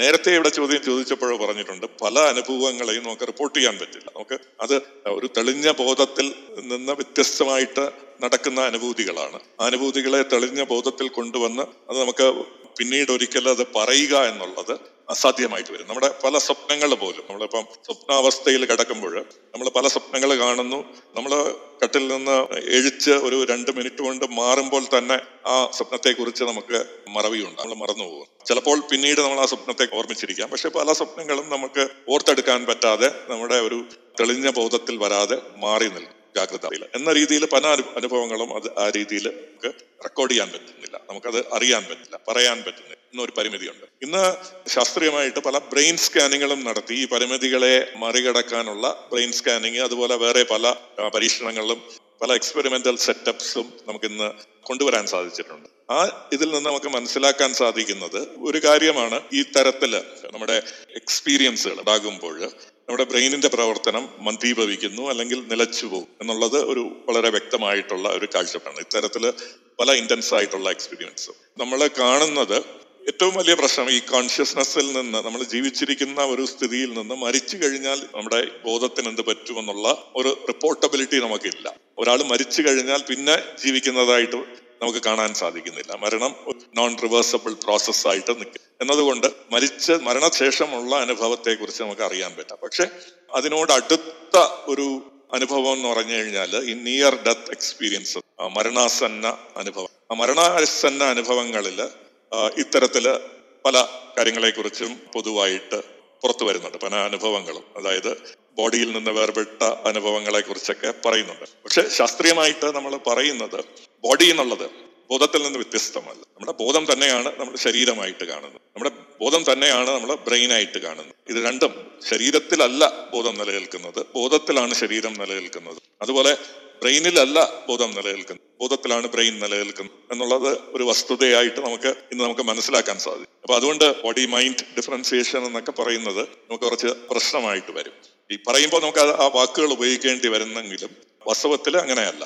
പക്ഷെ നമുക്ക് മരണാസനമായിട്ടുള്ള സിറ്റുവേഷനിൽ ബ്രെയിനിന്റെ ഫങ്ഷൻസ് ഓൾമോസ്റ്റ് നിലയ്ക്കുന്ന ഒരവസ്ഥയിൽ വളരെ തീവ്രമായിട്ട് താങ്കൾ പറഞ്ഞതുപോലെ പല അനുഭവങ്ങളും ഉള്ളതായിട്ട് നമുക്ക് എംബറിക്കലായിട്ട് ഇത് മരണാസന്നമായിട്ടുള്ള ഒരു അവസ്ഥ. പിന്നെ നമ്മൾ ഈ സൈക്കഡലിക്സ് എന്ന് പറയുന്ന ഒരു ഗ്രൂപ്പ് ഓഫ് കെമിക്കൽസ് നമ്മൾ ഇൻജസ്റ്റ് ചെയ്യുകയാണെങ്കിൽ നമ്മൾ എടുക്കുകയാണെങ്കിൽ. സൈക്കഡലിക്സ് എന്ന് പറഞ്ഞു കഴിഞ്ഞാൽ ഹാബിറ്റ് ഫോമിംഗ് ഡ്രഗ്സ് അല്ല. ഈ മയക്കുമരുന്നുകളല്ല. നമ്മളെ കഞ്ചാവ് പോലുള്ള ഹിറോയിൻ കൊക്കൈൻ പോലുള്ള ഡ്രഗ് ഇതെന്ന് പറഞ്ഞു കഴിഞ്ഞാൽ ഹാബിറ്റ് ഫോമിംഗ് ഡ്രഗ്സ് ആണ്. ഈ ഹാബിറ്റ് ഫോമിംഗ് അല്ലാത്ത നമ്മുടെ കോൺഷ്യസ്നെസ്സിനെ ഓൾട്ടർ ചെയ്യാൻ പറ്റുന്ന ഒരു ഗ്രൂപ്പ് ഓഫ് കെമിക്കൽസ് ആണ് സൈക്കഡലിക്സ് ഉണ്ടെന്ന്. അതിലാണ് D M T M T M A L S G തുടങ്ങിയ സൈലോസൈബൻ തുടങ്ങിയ പല കോമ്പൗണ്ട്സും കെമിക്കൽസും അവിടെ വരും. ഈ കെമിക്കൽസ് ഇൻജസ്റ്റ് ചെയ്യുമ്പോഴും ഇത്തരത്തിലുള്ള അനുഭൂതികൾ ഉള്ളതായിട്ട് ഇതിന്റെ ഇതിന് വിധേയമായിട്ടുള്ള ആൾക്കാർ പറയും. അവിടെയും നമുക്ക് എംപറിക്കലായിട്ട് കാണാൻ സാധിക്കുന്നത് ബ്രെയിനിന്റെ ഫങ്ഷൻസ് കുറഞ്ഞു പോകുന്നു നിലച്ചു പോകും പൂർണമായിട്ട് നിലയ്ക്കുന്നില്ല പക്ഷെ മന്ദീഭവിക്കുന്നു. വളരെ വീക്ക് ആവുന്നു ബ്രെയിൻ. അപ്പോൾ ഇവർക്ക് തീവ്രമായിട്ടുള്ള പല രീതിയിലുള്ള അനുഭവങ്ങളും ഉണ്ടാകുന്നതായിട്ട് കാണും. ഇത് മാത്രമല്ല ചില ബ്രെയിൻ ഫങ്ഷൻ പ്രോബ്ലംസ് ഉണ്ടാകുമ്പോൾ ബ്രെയിനിൽ ട്യൂമർ ഉണ്ടാകുമ്പോൾ ഓപ്പറേറ്റ് ചെയ്ത ട്യൂമറിനെ മാറ്റുമ്പോൾ നമ്മൾ ഡിസീസ്ഡ് ആയിട്ടുള്ള പ്രവർത്തിക്കാത്ത ടിഷ്യൂസിനെ മാത്രമായിട്ട് നമുക്ക് മാറ്റാൻ പറ്റില്ല. കുറച്ച് പ്രവർത്തിക്കുന്ന ടിഷ്യൂസും കുറച്ച് പൂർണ ആരോഗ്യത്തിൽ ഇരിക്കുന്ന ന്യൂറോൺസിനെയും നമ്മൾക്ക് ബ്രെയിനിന്റെ ഒരു ഭാഗം ഇല്ലാതാകുന്നു. അങ്ങനെ വരുന്ന അവസ്ഥയിലും ഇത്തരത്തിൽ പല അനുഭൂതികളും. ചിലർക്ക് ചില കഴിവുകൾ പോലും അതായത് വളരെ ക്രിയേറ്റീവായിട്ട് ചിത്രം വരയ്ക്കാൻ പറ്റുന്ന കഴിവുകൾ ഇവർ ആർജിക്കുന്നത്. ബ്രെയിൻ ബ്രെയിൻ സർജറിക്ക് വിധേയമായവര് ചില ബ്രെയിൻ ഡിസീസിന് വിധേയമായി ബ്രെയിനിന്റെ ഒരു ഭാഗം ഫങ്ഷൻ ചെയ്യാതെ വരുമ്പോൾ അവർക്ക് പ്രത്യേക തരത്തിലുള്ള കഴിവുകൾ. അക്യുവേർഡ് സാമൻ സിൻഡ്രോം എന്ന് പറയുന്ന ഒരവസ്ഥയുണ്ട്. അതായത് അവർ അവർ അന്ന് വരെ ചെയ്യാത്ത പലപ്പോഴും മ്യൂസിക്കിൽ വളരെ എക്സലൻസ് കാണിക്കുന്നു. ഇതിനു ശേഷം ചിത്രരചനയിൽ എക്സലൻസ് കാണിക്കുന്നു എന്ന രീതിയിൽ പലതും നമുക്ക് കാണാൻ സാധിക്കും. പിന്നെ ബ്രെയിനിൽ ഏതെങ്കിലും ഇഞ്ചുറീസ് ഉണ്ടാകുമ്പോൾ ബുള്ളറ്റ് ഇഞ്ചുറീസ് അതുപോലുള്ള ഇഞ്ചുറീസ് ഉണ്ടാകുമ്പോൾ ഇത്തരം അനുഭവങ്ങളിലേക്ക് പോകുന്നതായിട്ട് പൊതുവായിട്ട് ജനറലൈസ് ചെയ്ത് പറഞ്ഞു കഴിഞ്ഞാൽ ബ്രെയിനിന്റെ ഒരു പ്രവർത്തനം മന്ദീഭവിക്കുന്നു ഇല്ലാതാകുന്ന ഒരു അവസ്ഥ എന്ന് പറയുന്നത് ഇത്തരത്തിൽ ഒരു state of different state of കോൺസിലേക്ക് പോകുന്നതായിട്ട് കാണാം. സൂക്ഷ്മ ശരീരം സ്ഥൂല ശരീരം എന്നൊക്കെ ഉള്ളത് ഈ ഒരു വെളിച്ചത്തിൽ നിന്ന് വേണം നോക്കാൻ. കാരണം നമ്മൾ ശരീരം എന്നുള്ളത് ഒരു മാറ്ററിന്റെ സങ്കേതമായിട്ട് നമുക്ക് ഫിസിക്സിന്റെ ഇന്നത്തെ തെളിവുകളുടെ അടിസ്ഥാനത്തിൽ നമുക്ക് കണക്കാൻ പറ്റും കണക്കാക്കാൻ പറ്റും. ശരീരം എന്നുള്ളതും ബോധമാണ്. ശരീരം എന്നുള്ളത് ബോധത്തിന്റെ ഒരു റെപ്രസെന്റേഷനാണ് ബ്രെയിൻ എന്നുള്ളതും ഈ തെളിഞ്ഞ ബോധത്തിന്റെ ഒരു റെപ്രസെന്റേഷനാണ് ഇതിൽ നിന്ന് വ്യത്യസ്തമായിട്ട് നമ്മുടെ ആ തെളിയാത്ത ബോധം അവ്യക്തമായിട്ടിരിക്കുന്ന ബോധത്തിന് വേറെ ഏതെങ്കിലും റെപ്രസെന്റേഷൻ ഉണ്ടാകാൻ പറ്റുമോ എന്നുള്ളത് നമുക്ക് തീർച്ചയില്ല. അവിടെയാണ് ഈ സ്ഥൂല ശരീരവും സൂക്ഷ്മ ശരീരത്തിന്റെയും ഒരു പ്രശ്നവും അതിന്റെ ഒരു സാധ്യതയും ഞാൻ കാണുന്നത്. അതിനെക്കുറിച്ച് ശാസ്ത്രീയമായിട്ട് തെളിവുകൾ ഇനി വരേണ്ടതായിരിക്കുന്നു എന്ന് മാത്രമേ ഇപ്പൊ പറയൂ വാസ്തവത്തിൽ ഈ സെൽഫ് റിയലൈസേഷൻ എന്ന് മനസ്സിലാക്കുന്നത് ഒരു ട്രാൻസെൻഡൻസ് എന്നുള്ള നമ്മുടെ ഒരു നോർമൽ സ്റ്റേറ്റ് ഓഫ് കോൺഷ്യസ്നെസ്സിൽ നിന്ന് ഉയർന്ന ഒരു സ്റ്റേറ്റ് ഓഫ് അല്ലെങ്കിൽ വ്യത്യസ്തമായിട്ടുള്ള സ്റ്റേറ്റ് ഓഫ് കോൺഷ്യസ്നെസ്സിലേക്ക് പോവുക എന്നുള്ളത് വാസ്തവത്തിൽ നമ്മൾ എംപറിക്കലായിട്ട് പ്രൂവ് ചെയ്തിട്ടുള്ളതാണ്. നമ്മൾ ഞാൻ നേരത്തെ പറഞ്ഞത് നമുക്ക് ബ്രെയിനിന്റെ ഒരു സ്റ്റേറ്റ് ഏതെങ്കിലും ഉപാധികളോടുകൂടി ബ്രെയിനിന്റെ ഒരു സ്റ്റേറ്റ് നിയർ ഡെത്ത് എക്സ്പീരിയൻസ് അല്ലെങ്കിൽ ബ്രെയിൻ സർജറി ബ്രെയിൻ ഈ ബ്രെയിനിന് ഒരു ഡിസീസ് വന്ന് നമുക്ക് ഉണ്ടാകുമ്പോൾ നമുക്ക് ഈ ഒരു ഡിഫറെന്റ് സ്റ്റേറ്റ് ഓഫ് കോൺഷ്യസ്നെസ്സിലേക്ക് പോകുന്നതായിട്ട് കാണാം. അവരെല്ലാവരും അതിന്റെ റിപ്പോർട്ട് ഒരു കോമൺ രീതിയിലുള്ള റിപ്പോർട്ടിംഗ് ആണ് നമ്മൾ. ഇത്തരം അനുഭവത്തിലൂടെ വിധേയമായവർക്ക് ഒരു കോമൺ പാറ്റേൺ ഓഫ് റിപ്പോർട്ടിംഗ് ആണ് അവർ അവരുടെ ലാംഗ്വേജ് യൂസ് ചെയ്യുന്നതിൽ അവർ വ്യത്യസ്തമായിട്ടുള്ള എക്സാമ്പിൾസ് എടുക്കും. അവർ അനുഭവിച്ച അനുഭവത്തെ സാധാരണ രീതിയിൽ അനുഭവിക്കാത്ത കാര്യമായതുകൊണ്ട് നമ്മുടെ ഇന്നത്തെ അനുഭവവുമായിട്ട് താരതമ്യം ചെയ്യുന്നതിന് വേണ്ടി ചില എക്സാമ്പിൾ എടുക്കുന്നതിൽ വ്യത്യസ്തമായിട്ട് ഓരോ കൾച്ചേഴ്സിലും നിന്ന് വരുന്നവര് അവരുടേതായിട്ടുള്ള കൾച്ചർ ബാക്ക്ഗ്രൗണ്ടിൽ നിന്ന് എക്സ്പീരിയൻസ് വിശദീകരിക്കുന്നുണ്ട്. ഇതിനെയാണ് ഇതിനെ പൊതുവായിട്ട് ഇവർ കാണുന്നത്. നമ്മൾ കാണുന്ന പാറ്റേൺ എന്ന് പറഞ്ഞു കഴിഞ്ഞാൽ ഇതൊരു സെൽഫ്ലെസ് സെൽഫ് റിയലൈസേഷൻ താങ്കൾ പറഞ്ഞെങ്കിലും ഇതിനെ പൊതുവെ കാണുന്നത് ആ ഈഗോ ഡിസൊല്യൂഷൻ എന്നുള്ള ഒരു സിറ്റുവേഷൻ ആണ്. അതായത് സെൽഫ് ലെസ് സ്റ്റേറ്റ്സ് എന്നുള്ള. ഇത്തരം സെൽഫ് ലെസ് സ്റ്റേറ്റ്സ് എന്നുള്ള അനുഭൂതികൾ ഡീപ് സ്ലീപ്പിലും നമുക്ക് ഡീപ് സ്ലീപ്പിൽ നിന്നും എംപറിക്കലായിട്ട് ഈ ഇത്തരം സെൽഫ് ലെസ് സ്റ്റേറ്റിലേക്ക് പോകുന്നതായിട്ട് കാണാം. അപ്പം നമ്മൾ ഡീപ് സ്ലീപ്പും ഒരു പ്രത്യേക രീതിയിലുള്ള സ്റ്റേറ്റ് ഓഫ് കോൺഷ്യസ്നെസ് ആണ്. ആ സമയത്തും നമുക്ക് ഇത് ഇതേ രീതിയിൽ കാണുന്നുണ്ട്. പിന്നെ നമുക്ക് ബ്രെയിനിൽ എന്തെങ്കിലും ഉപാധികളോടുകൂടി ഇത്തരത്തിലുള്ള പ്രശ്നങ്ങൾ ഉള്ളതായിട്ട് കാണുന്നു. ഇതുമല്ലാതെ ഏതൊരാൾക്കും സ്പോണ്ടേനിയസ് ആയിട്ട് ഈ ഒരു ട്രാൻസെൻഡൻസിലേക്ക് പോകാൻ പറ്റും. ഈ ഒരു ഡിഫറെന്റ് ഓൾട്ടേർഡ് സ്റ്റേറ്റ് ഓഫ് കോൺഷ്യസ്നെസ്സിലേക്ക് പോകാൻ സാധിക്കുമെന്നുള്ളതിനും നമുക്ക് തെളിവുകൾ. ഇത് ഒരു നാച്ചുറൽ ആയിട്ടുള്ള ഒരു ഫിനോമിന ആയിട്ടാണ് കാണുന്നത്. ഇത് ഒരു ഏതൊരു മനുഷ്യനും ഉണ്ടാകാൻ സാധിക്കുന്ന ഒരു നാച്ചുറൽ ആയിട്ടുള്ള ഒരു അവസ്ഥയായിട്ടാണ് കാണുന്നത്. നമ്മൾ ആനിമൽ കോൺഷ്യസ്നെസ്സിനെ കുറിച്ച് പഠിക്കുമ്പോൾ animals are in general state of this dissolution എന്നുള്ള ഒരു അനുഭവത്തിലും പറയുന്നുണ്ട്. അവർ they are more with nature than having a self centric image ഇതാണ് ഇന്ന് നമ്മൾ ശാസ്ത്രീയമായിട്ട് നമുക്കുള്ള തെളിവുകൾ രണ്ടാമത്തെ ചോദ്യം എന്ന് പറഞ്ഞു കഴിഞ്ഞാൽ ചിലർക്ക് ഈ ഒരു സ്റ്റേറ്റിലേക്ക് പോകാൻ പറ്റുന്നില്ല എന്നുള്ള ഒരു കാര്യം. അത് വാസ്തവത്തിൽ അതൊരു ശരിയാണ്. എന്തുകൊണ്ടാണ് നമുക്ക് ഒരു ഡിഫറെന്റ് സ്റ്റേറ്റ് ഓഫ് കോൺഷ്യസ്നെസ്സിൽ ഒരു സ്പോണ്ടേനിയസ് ആയിട്ട് പോകാൻ പറ്റുന്നുണ്ടെങ്കിലും നമുക്ക് ഒരു ഇച്ഛാശക്തിക്ക് വിധേയമായിട്ട് പോകാൻ പലർക്കും സാധിക്കുന്നില്ല. ചിലർക്ക് വളരെ കഠിന പ്രയത്നം നടത്തി അങ്ങനെ ഒരു സ്റ്റേജിലേക്ക് പോകണം എന്നുള്ള മെഡിറ്റേഷനിലൂടെയൊക്കെ ശ്രമിക്കുകയാണെങ്കിലും അവർക്കത് പറ്റുന്നില്ല എന്ന് നമുക്ക് കാണാൻ സാധിക്കുന്നത്. ഇത് നമ്മളൊരു അനലോജി പറഞ്ഞു കഴിഞ്ഞാൽ നമ്മുടെ സൂര്യൻ ഉദിച്ച് നട്ടുച്ചയ്ക്ക് മുകളിൽ ആകാശത്ത് നിൽക്കുമ്പോൾ നമ്മുടെ പ്രപഞ്ചം മുഴുവൻ മറഞ്ഞു പോകും. നമ്മുടെ പ്രപഞ്ച നക്ഷത്രങ്ങൾ കോടാനുകോടി നക്ഷത്രങ്ങൾ ആകാശത്തിൽ സൂര്യൻ ഇല്ലാത്തപ്പോൾ നമ്മൾ കാണുന്ന ആ നക്ഷത്രങ്ങളെല്ലാം മറഞ്ഞു പോകും സൂര്യൻ നിൽക്കും. അപ്പം ആ സൂര്യന്റെ ക്ലെയർ കൊണ്ടാണ് ഈ നക്ഷത്രങ്ങൾ പോകുന്നത്. നക്ഷത്രം ഇല്ലാതാകുന്നില്ല അല്ലെങ്കിൽ അത് മറഞ്ഞു പോകുന്നില്ല. നക്ഷത്രങ്ങൾ അവിടെ തന്നെ ഉണ്ട്. അതിൽ നിന്നുള്ള രശ്മികൾ നമ്മുടെ റെറ്റിനയിൽ പതിക്കുന്നുമുണ്ട്. അപ്പോൾ നമ്മൾ ആ നക്ഷത്രങ്ങളെ കാണുന്നുണ്ട്. നമ്മൾ അത് സെൻസ് ചെയ്യുന്നുണ്ട്. It is doesn't come into our lucid awareness അല്ലെങ്കിൽ തെളിഞ്ഞ ബോധത്തിലേക്ക് അത് വരുന്നില്ല എന്നുള്ളത് സൂര്യന്റെ ഗ്ലെയർ ആണ്. നമ്മുടെ ഈഗോ എന്ന് പറയുന്നത് അതിന്റെ ഒരു അനലോജി ആയിട്ട് മെറ്റഫോറിക്കലി നമ്മുടെ ഈഗോയെ ഈ ഉയർന്നു നിൽക്കുന്ന സൂര്യനായിട്ട് നമുക്ക് കരുതാം. ആ സൂര്യപ്രകാശത്തിന്റെ ഒരു ഗ്ലെയർ ആണ് നമ്മളെ ഡിഫറെന്റ് സ്റ്റേറ്റ് ഓഫ് കോൺഷ്യസ്നെസ്സിലേക്ക് പോകുന്നതിൽ നിന്ന് തടസ്സപ്പെടുത്തും. ഏതെങ്കിലും രീതിയിൽ ഈ ഗ്ലെയറിനെ നമുക്കൊന്ന് തണുപ്പിക്കാൻ സാധിച്ചാൽ അതിനെ ഒന്ന് കുറയ്ക്കാൻ സാധിച്ചാൽ നമുക്ക് ഈ ഒരു സ്റ്റേറ്റിലേക്ക് പോകാം എന്നുള്ളതാണ് നമുക്ക് ഇന്ന് ഈ ഒരു അനലോജി വെച്ച് നമുക്ക് അറിയാൻ സാധിക്കും ഇതാണ് നമ്മുടെ ശാസ്ത്രീയമായിട്ട് നമുക്ക് ഈ എക്സ്പീരിയൻസ് മെഡിറ്റേറ്റേഴ്സിൽ നമ്മൾ കാണുന്നത് ക്വൈറ്റനിങ് ഓഫ് മൈൻഡ് എന്ന് പറയുന്നത് അവിടെ ബ്രെയിൻ ആക്ടിവിറ്റി കുറയുന്നു എന്നുള്ളതാണ്. അത് നമുക്ക് എംപെറിക്കലി തെളിയിക്കാൻ സാധിച്ചു. അവരൊരു എപ്പോഴും അവരൊരു ഡീപ് സ്റ്റേറ്റ് ഓഫ് മെഡിറ്റേഷനിലേക്ക് പോകുമ്പോൾ there is the go into a different state of consciousness എന്നുള്ളത് എംപറിക്കൽ ഡേറ്റയുടെ സഹായത്തോടുകൂടി നമുക്ക് പറയാൻ സാധിക്കും. പക്ഷേ ഈ പറയുന്നത് പോലെ there are many techniques like meditation എന്ന് പറയുന്നത് അതായത് രാജയോഗ എന്ന് പറയുന്ന ആ ടെക്നിക്ക് മാത്രമല്ല എന്റെ ഒരു അഭിപ്രായത്തിൽ മറ്റ് ടെക്നിക്സും ഉണ്ട്. ഇപ്പം താന്ത്രികമായിട്ടുള്ള ടെക്നിക്സ് ഉണ്ട്. അതല്ലാതെ ജ്ഞാനയോഗം. ഈ ജ്ഞാനത്തിലൂടെ ഈ ശരിയായിട്ടുള്ള അറിവുകൾ നേടുമ്പോഴും നമുക്ക് ഈ ക്വൈറ്റനിങ് ഓഫ് മൈൻഡ് അല്ലെങ്കിൽ നമ്മുടെ ലെയർ ഓഫ് ദ സൺ അത് കുറയ്ക്കാൻ സാധിക്കും എന്നുള്ളത് എന്റെ ഒരു അനുഭവത്തിലൂടെ ഞാനും പറയുന്നു. അനക്ടോട്ടൽ ആണെങ്കിലും പക്ഷെ അത് ഭാരതീയ ദർശനങ്ങളിൽ പറയുന്നതാണ്. ജ്ഞാനയോഗം കർമ്മയോഗം രാജയോഗം ഇത്തരത്തിൽ ഡിഫറെന്റ് സാധനാ രീതികളെ കുറിച്ച് പറയുന്നുണ്ട്. അപ്പം ഈ ഓരോ വ്യക്തികൾക്കും അവരുടേതായിട്ടുള്ള ഒരു പ്രകൃതമുണ്ട് ഒരു പേഴ്സണാലിറ്റീസ് ഉണ്ട്. അതിന് അനുയോജ്യമായിട്ടുള്ള ഒരു സാധനാ രീതി ആയിരിക്കണം ഇതിന് ഉപയോഗപ്രദമാകുന്നത് എന്ന് തോന്നുന്നു. നമ്മൾ ഈ സൈക്കഡലിക്സ് ജസ്റ്റ് ചെയ്താലും ഈ ഒരു സിറ്റുവേഷനിലേക്ക് പോകാം. പക്ഷെ സൈക്കഡലിക്സ് ഇൻജസ്റ്റ് ചെയ്താലും ആ എക്സ്പീരിയൻസ് മാറിയിരിക്കും. ഡിഫറെന്റ് പീപ്പിൾ സ്ട്രോങ് ആയിട്ടുള്ള യുക്തിയിൽ സ്കെപ്റ്റിക് ആയിട്ട് നിൽക്കുന്ന ആൾക്കാർ അങ്ങനെയുള്ളവർക്ക് ഈ ഇവൻ സൈക്കഡലിക്സിൽ കൂടെയും ഓൾട്ടേഡ് സ്റ്റേറ്റ് ഓഫ് കോൺഷ്യസ്നെസ്സിലേക്ക് എത്തുന്നില്ല.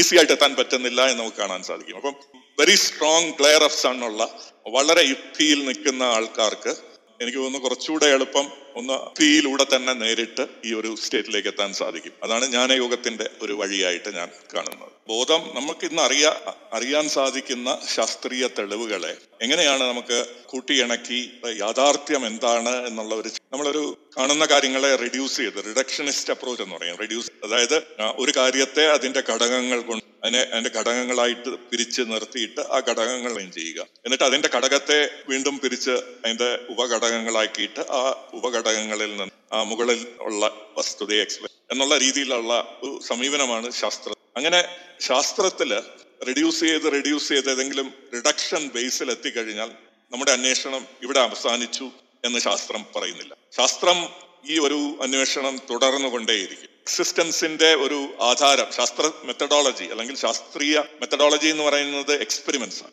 പരീക്ഷണങ്ങൾ റിപ്പീറ്റബിൾ ആയിട്ടുള്ള ഒരേ സാഹചര്യത്തിൽ നടത്തുന്ന പരീക്ഷണം റിപ്പീറ്റബിൾ ആയിട്ടുള്ള റിസൾട്ട്സ് തരയാണെങ്കിൽ ആ വസ്തുതയെ നമ്മൾ അംഗീകരിക്കുക. ആ രീതിയിലുള്ള ഒരു ജ്ഞാനമാർഗത്തിലൂടെ നമ്മൾ പുരോഗമിച്ചു കഴിഞ്ഞാൽ നമ്മളത് അനന്തമായിട്ട് തുടർന്നുകൊണ്ടേയിരിക്കും. നമ്മളൊരു ഫൈനൽ ആൻസറിൽ സയൻസ് എത്തില്ല എന്നുള്ളതാണ് സയന്റിഫിക് മെത്തഡോളജിയുടെ ഒരു പ്രത്യേകത. യാഥാർത്ഥ്യം എന്താണ് എന്ന ചോദ്യത്തിന് ഉത്തരം കാണണമെങ്കിൽ നമ്മൾ ഈ റെഡ്യൂസ് ചെയ്ത് റെഡ്യൂസ് ചെയ്ത് ഇനി റെഡ്യൂസ് ചെയ്യാൻ പറ്റാത്ത ഒരു വസ്തുതയിലേക്ക് ആ വസ്തുത എന്താണ് എന്നുള്ളത് നമുക്ക് അസ്യൂം ചെയ്യണം. ഈ ഒരു മാർഗത്തിലൂടെ നമ്മൾ ഉപയോഗിക്കുന്നത് യുക്തിയുടെ മാർഗമാണ്. ശാസ്ത്രത്തിൽ നിന്ന് ശാസ്ത്രം പരീക്ഷണത്തിന്റെ മാർഗമാണെങ്കിൽ യുക്തിചിന്ത മാർഗമാണ്.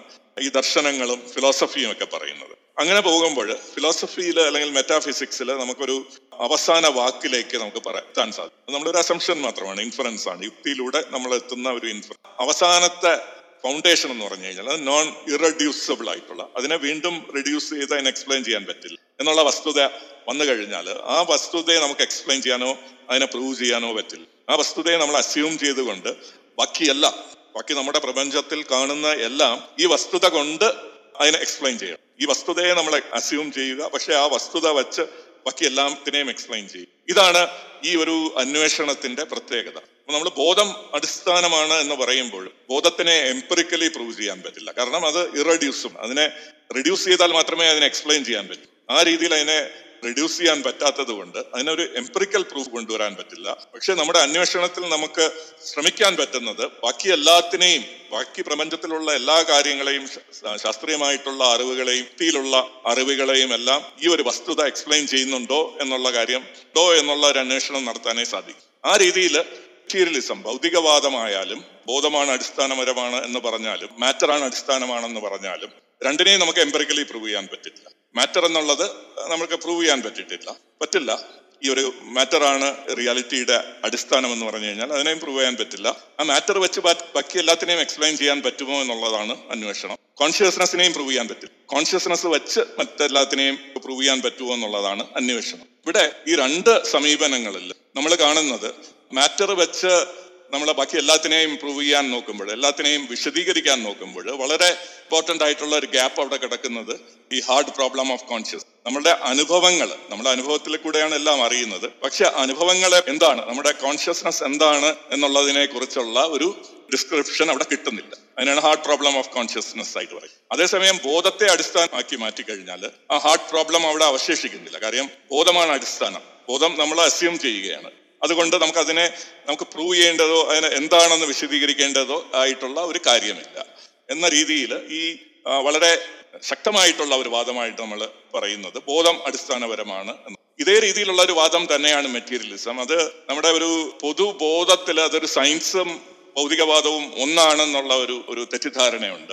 അതിൽ നിന്ന് മെറ്റീരിയൽസ് എല്ലാം പ്രൂവ്ഡ് ആണ്. നമ്മൾ മെറ്റീരിയൽസ് എന്ന് പറയുന്ന ദ്രവ്യം എന്ന് പറയുന്നത് എംപറിക്കലി പ്രൂവ്ഡ് ആണ്. അത് ഒബ്സർവ്ഡ് ഫാക്ട്സ് ആണ് എന്നൊക്കെ ഉള്ള തെറ്റിദ്ധാരണയാണ് ആ രീതിയിൽ നമ്മൾ നോക്കിക്കഴിഞ്ഞാൽ നമ്മൾ ബോധം എന്നുള്ളത് നമ്മൾ അറിയുന്ന കാര്യമാണ്. ആ കാറ്റഗറിയിൽപ്പെട്ട ഒരു കാര്യത്തെ നമ്മൾ ഫസ്റ്റ് ഹാൻഡ് ആയിട്ട് അറിയുന്നുണ്ട്. മോസ്റ്റ് നാച്ചുറൽ ആയിട്ടുള്ള ഒരു പൊസിഷൻ അതേസമയം മാറ്റർ എന്നുള്ളത് നമ്മുടെ ബോധത്തിന്റെ ചില കൺസെപ്റ്റുകൾ മാത്രമാണ്. ബോധത്തിലൂടെ കിട്ടുന്ന ചില കൺസെപ്റ്റ് ചില അബ്സ്ട്രാക്ഷൻസ് മാത്രം. ആ രീതിയിൽ യുക്തിഭദ്രമായിട്ട് നോക്കിക്കഴിഞ്ഞാൽ ബോധം എന്നുള്ളതും മാറ്റർ എന്നുള്ളതും ഒരേ രീതിയിൽ നമ്മൾ അറിയുന്ന കാര്യമല്ല. നമ്മൾ ഏറ്റവും അടുത്തറിയുന്നതും ഏറ്റവും നമുക്ക് പ്രൂഫ് ഉള്ളതും എല്ലാം ബോധമാണ്. അതേസമയം മാറ്റർ എന്നുള്ളത് നമ്മുടെ ബോധത്തിലൂടെ അറിയുന്ന അബ്സ്ട്രാക്ഷൻസ് മാത്രമാണ്. അത് നമ്മുടെ കോൺഫിഡൻസ് നമുക്ക് ഏത് രീതിയിലാണ് നമ്മൾക്ക് അത് അറിയാൻ സാധിക്കുന്നതെന്നുള്ള ആ കോൺഫിഡൻസ് മാറ്ററിൽ കുറവാണ് ബോധത്തിൽ അങ്ങനെയാണ് നമ്മൾ ഈ രണ്ട് ആർഗ്യുമെന്റ്സിനെ നമ്മൾ വിലയിരുത്തുക ആ രീതിയിൽ തള്ളിക്കളയാൻ പറ്റാത്തതും ഒരുപാട് എക്സ്പ്ലനേറ്ററി ഗ്യാപ്സ് ഉള്ളതും ഏതൊക്കെയാണ് എന്നുള്ളത് വിലയിരുത്തണം. ഈ എക്സ്പ്ലനേറ്ററി ഗ്യാപ്പ് ഉള്ള രീതിയിൽ ഞാൻ നേരത്തെ പറഞ്ഞതുപോലെ ഹാർട്ട് റമണ കോൺഷ്യസ്നെസിന്റെ ഗ്യാപ്പ് ഉണ്ട്. അത് പരിഹരിക്കാവുന്നതാണ് പരിഹരിക്കും ശാസ്ത്രം. ശാസ്ത്രത്തിൽ നിന്ന് തെളിവുകൾ വരും അത് പരിഹരിക്കാമെന്നുള്ള പ്രോമിസറി മെറ്റീരിയലിസത്തിന്റെ ആ ഒരു വാദത്തെ കുറിച്ച് ഞാൻ പറഞ്ഞു. ആ രീതിയിൽ ഇന്ന് മെറ്റീരിയലിസത്തെ നിങ്ങൾ അംഗീകരിക്കുക അതൊരു ഒരു വാലിഡ് തിയറി ആയിട്ട് അംഗീകരിക്കുക പക്ഷെ ഇതിന്റെ തെളിവുകൾ നാളെ ഉണ്ടാകും എന്ന് പറയുന്നത് യുക്തിപരമായിട്ടും ശാസ്ത്രീയമായിട്ടും ശരിയായിട്ടുള്ള ഒരു സമീപനം. ആ രീതിയിൽ ഭൗതികവാദം നമ്മൾ മാറ്റി നിർത്തി വെക്കേണ്ട ഒരു വാദം തന്നെയാണ്. നമ്മൾ ബോധത്തെ അടിസ്ഥാനപരമായിട്ട് എടുത്തു കഴിഞ്ഞാൽ ഇതിനെല്ലാം പരിഹാരം ഉണ്ടാകും എന്നുള്ളതാണ് ഞാനിവിടെ അവതരിപ്പിക്കാൻ ശ്രമിക്കും. ക്വാളിറ്റീസ് ഓഫ് എക്സ്പീരിയൻസ് ക്വാളിയ എന്ന് പറയുന്നത് അല്ലെങ്കിൽ എക്സ്പീരിയൻസ് റോ എക്സ്പീരിയൻസ് നമുക്ക് ഉണ്ടാക്കണമെങ്കിൽ നമ്മളിൽ നിന്ന് വ്യത്യസ്തമായിട്ടുള്ള ഒരു വസ്തു നിലനിൽക്കണം എന്ന് പറയുന്നത് നമുക്ക് ചിന്തിക്കാം. അത് ആവശ്യമുണ്ടോ എന്നുള്ളത്. പല രീതിയിലും അതിനെക്കുറിച്ച് തോട്ട് എക്സ്പെരിമെന്റ്സ് നടത്താം. നമുക്ക് നമ്മളിൽ നിന്ന് വ്യത്യസ്തമായിട്ടുള്ള ഒരു വസ്തു നിലനിന്നാൽ മാത്രമേ നമുക്കൊരു റോ എക്സ്പീരിയൻസ് ഉണ്ടാകാൻ പറ്റുള്ളൂ എന്ന് പറഞ്ഞു കഴിഞ്ഞാൽ ഒരു ഡിപ്രിവേഷൻ ടാങ്കിൽ ഒരാളെ ഇടുക. ഡിപ്രിവേഷൻ ടാങ്ക് എന്ന് പറയുമ്പം എല്ലാ സെൻസസും അവിടെ വർക്ക് ചെയ്യുന്നില്ല.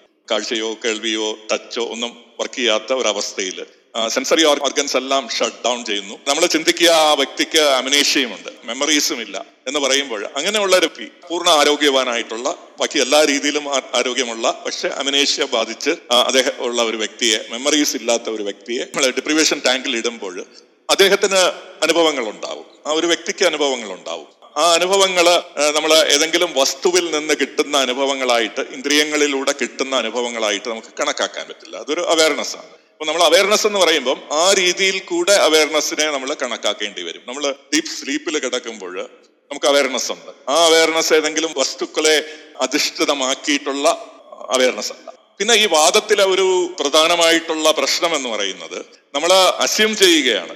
വസ്തുക്കൾ എന്നുള്ളത് ബോധത്തിൽ നിന്ന് വ്യത്യസ്തമായിട്ട് നിലനിൽക്കുന്നു എന്ന് നമ്മൾ അസ്യൂം ചെയ്തിട്ടാണ്. വസ്തുക്കളിലെ ഒരു പ്രോപ്പർട്ടീസിനെയാണ് നമ്മൾ സെൻസ് ചെയ്യുന്നത് അല്ലെങ്കിൽ നമ്മൾ നമ്മൾ അവെയർ ആവുന്നത് എന്നുള്ള ഒരു അസംഷൻസ് അസംഷൻ അവിടെ എടുക്കുന്നുണ്ട് ആദ്യമേ. ആ അസംഷൻ ആണ് പിന്നെ കൺക്ലൂഷൻ ആയിട്ടും. അത് അതുകൊണ്ട് നമ്മളെ വസ്തുക്കളും ബോധവും സെപ്പറേറ്റ് ആയിട്ട് നിൽക്കുന്നു എന്നുള്ള കൺക്ലൂഷനും ഈ അസംഷനും ഒന്നാവുമ്പോൾ നമുക്ക് അവിടെ ഒരു ബെഗിങ് ദ ക്വസ്റ്റ്യൻ ഫാലസിയും വരുന്നുണ്ട്. അപ്പൊ ഈ പ്രശ്നങ്ങളാണ് ആ ക്വാളിറ്റി സോളിഫ്സിസം എന്ന് പറയുന്നത് എന്റെ ഒരു ഡ്രീം മാത്രമാണ്. എന്റെ ഒരു ബോധം മാത്രമാണ് എക്സിസ്റ്റ് ചെയ്യുന്നത്. ബാക്കിയെല്ലാം സോംപീസ് ആണ് എന്ന്. ബാക്കി കാണുന്നതെല്ലാം ബോധമില്ലാത്ത വസ്തുക്കളാണെന്നുള്ള ഒരു വാദമാണ് സോളിഫ്സിസം എന്ന് പറയുന്നത്. ആ വാദമല്ല നമ്മൾ കോൺഷ്യസ്നസ് മാത്രമേ ഉള്ളൂ. ആ കോൺഷ്യസ്നസിന്റെ ഒരു സെൽഫ് അവയർനെസ് മാത്രമേ ഉള്ളൂ എന്നുള്ള കാര്യം പറയുമ്പോൾ നമ്മൾ കാണുന്ന മറ്റ് ജീവജാലങ്ങൾക്ക് കോൺഷ്യസ്നസ് ഇല്ല എന്ന് പറയുന്നില്ല. എല്ലാ ജീവജാലങ്ങൾക്കും കോൺഷ്യസ്നസ് ഉണ്ട്. മനുഷ്യരുൾപ്പെടെ എല്ലാവർക്കും കോൺഷ്യസ്നസ് ഉണ്ട്. പുറത്തു നിൽ കാണുന്ന നമ്മളുടെ അനുഭവങ്ങൾ പ്രകൃതിയായിട്ട് കാണുന്ന അനുഭവങ്ങളും അതും റിയലാണ് ഇതെല്ലാം റിയലാണ് പക്ഷെ ഇത് വസ്തുക്കളാൽ ഉണ്ടാക്കപ്പെട്ടതല്ല. ഏതെങ്കിലും ബോധത്തിൽ നിന്ന് പുറത്ത് മാറി നിൽക്കുന്ന വസ്തുക്കളാൽ നിർമ്മിക്കപ്പെട്ട അനുഭവങ്ങളല്ല നമ്മൾ പ്രപഞ്ചമായിട്ട് കാണുന്ന ആ അനുഭവം. നമ്മുടെ കണ്ടി ബോധത്തിന്റെ നമ്മൾ അറിയുന്ന കാറ്റഗറിയിൽപ്പെട്ട ഒരു കണ്ടിന്യൂത്തിന്റെ അനുഭവം മാത്രമാണ്. തീർച്ചയായിട്ടും അതൊരു സെൽഫ് അവയർനെസ് ആയിട്ട് കാരണം ബോധം മാത്രമേ ഉള്ളൂ. ഫണ്ടമെന്റൽ ആയിട്ട് റിയൽ ആയിട്ട് എക്സിസ്റ്റ് ചെയ്യുന്നത് ബോധമാണ്. നമ്മൾ വിവിധമായിട്ട് കാണുന്നത് ഡിഫറെന്റ് ഇൻഡിവിജ്വൽസ് ആയിട്ട് കാണുന്നത് ഡിഫറെന്റ് ഇന്നാനിമേറ്റ് സബ്സ്റ്റൻസ് ആയിട്ട് കാണുന്നതെല്ലാം ഒരു ബോധത്തിന്റെ തന്നെ ഡിഫറൻസിയേഷനിലൂടെ ഡിസോസിയേഷനിലൂടെ മാത്രം കിട്ടുന്ന അനുഭവങ്ങൾ മാത്രമായിട്ടാണ് നമ്മൾ കാണുന്നത്. അല്ലെങ്കിൽ നമ്മൾ ഡ്യുവലിസം അവിടെ അസ്യൂം ചെയ്യേണ്ടി വരും. ഡ്യുവലിസം അസ്യൂം ചെയ്യുമ്പോൾ പ്രശ്നം ബോധത്തെ നമ്മൾ സ്ഥിരീകരിക്കണം ഡ്യുവലായിട്ട് നിൽക്കുന്ന മാറ്റർ അതിനെ ബോധത്തിന് പുറത്ത് നിൽക്കുന്ന മാറ്ററിനെ നമ്മൾ സമർത്ഥിക്കണം. ഇത് തമ്മിലുള്ള ഇന്ററാക്ഷനെയും സമർത്ഥിക്കണം. അത് നമ്മൾ ഈ മോണിസ്റ്റിക് ഒരു സ്റ്റാൻഡിൽ നിന്ന് ഡ്യുവലിസ്റ്റിക് സ്റ്റാൻഡിലേക്ക് പോകുമ്പോൾ കൂടുതൽ കോംപ്ലക്സ് ആവും. അതിനെ അംഗീകരിക്കുന്ന ഒരുപാട് പേരുണ്ട്. ഡ്യുവലിസം ന്യൂ ഡ്യുവലിസം എന്ന് പറഞ്ഞാൽ ഇന്നും ഒരുപാട് പേര് അതിനെ പിന്താങ്ങുന്നവരുണ്ട്. പക്ഷെ അതിന്റെ കുറച്ചുകൂടെ കോംപ്ലക്സിറ്റി കൂടിയത് കൊണ്ട് നമ്മൾ ഞാൻ പറയാൻ ഉദ്ദേശിക്കുന്നത് ഏറ്റവും സിമ്പിൾ ആയിട്ടുള്ള മോഡൽ ആയിരിക്കണം നമ്മൾ തിരഞ്ഞെടുക്കേണ്ടത്. സിമ്പിൾ ആയിട്ട് എടുക്കുമ്പോൾ മോണിസ്റ്റിക് ആയിട്ടുള്ള മോണിസം ആയിരിക്കും കുറച്ചുകൂടെ ഉപയോഗപ്രദമാണ് എന്നുള്ളതാണ് എന്റെ ശാസ്ത്രവും നമ്മൾ അന്വേഷിക്കുന്ന ഈ അന്വേഷണവും തമ്മിൽ തീർച്ചയായിട്ടും വ്യത്യാസമുണ്ട്. ശാസ്ത്രത്തിന്റെ ഒരു മേഖല എന്ന് പറഞ്ഞു കഴിഞ്ഞാൽ ഏതെങ്കിലും ഫണ്ടമെന്റൽ റിയാലിറ്റി അന്വേഷിക്കുക എന്നുള്ളതല്ല. കാരണം അങ്ങനെ ഒരു ഫണ്ടമെന്റൽ റിയാലിറ്റി അന്വേഷിച്ചു കഴിഞ്ഞാൽ പിന്നെ അതൊരു വേദഗ്രന്ഥമായി. ഓക്കെ നമ്മുടെ സയൻസ് ഇവിടെ അവസാനിക്കുന്നു. ഫണ്ടമെന്റൽ റിയാലിറ്റിയെ എത്തിക്കഴിഞ്ഞു. ഇനി അന്വേഷണം ഇല്ല എന്നുള്ള രീതിയിലേക്ക് അത് പോകും. അതേസമയം ഇത് ഒരു ഫിലോസഫിക്കൽ ക്വസ്റ്റ്യൻ ആണ്. ഫിലോസഫി അല്ലെങ്കിൽ ദാർശനികതയിൽ ഈ ഒരു what is a fundamental reality അതിന് ഇറഡ്യൂസബിൾ റിഡ്യൂസ് ചെയ്യാൻ പറ്റാത്ത രീതിയിൽ what is a fundamental reality എന്നുള്ളത്